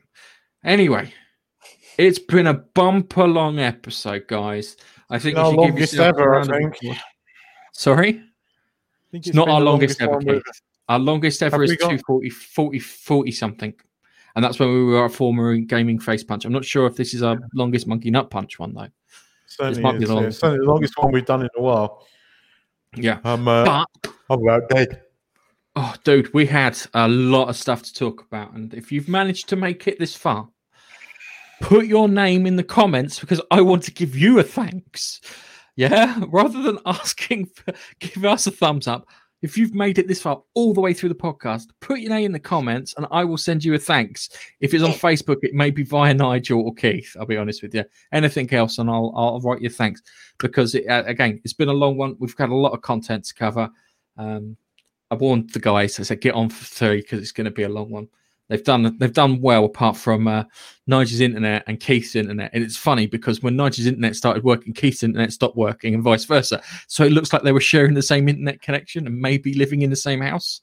So that door behind Keith just there, I think Nigel might be behind it. and on Oh, that weird, Oh, so sorry. and on that really weird note, I'll say goodbye. Goodbye, guys. Say goodbye, man. Bye, guys. Goodbye, Nige. Nige, can you say some transformative words for us, please? If you've got this far and you're like, don't forget to like the video, subscribe, and all that jazz. Keeps internet proper gone. No, I'm laughing. Follow us on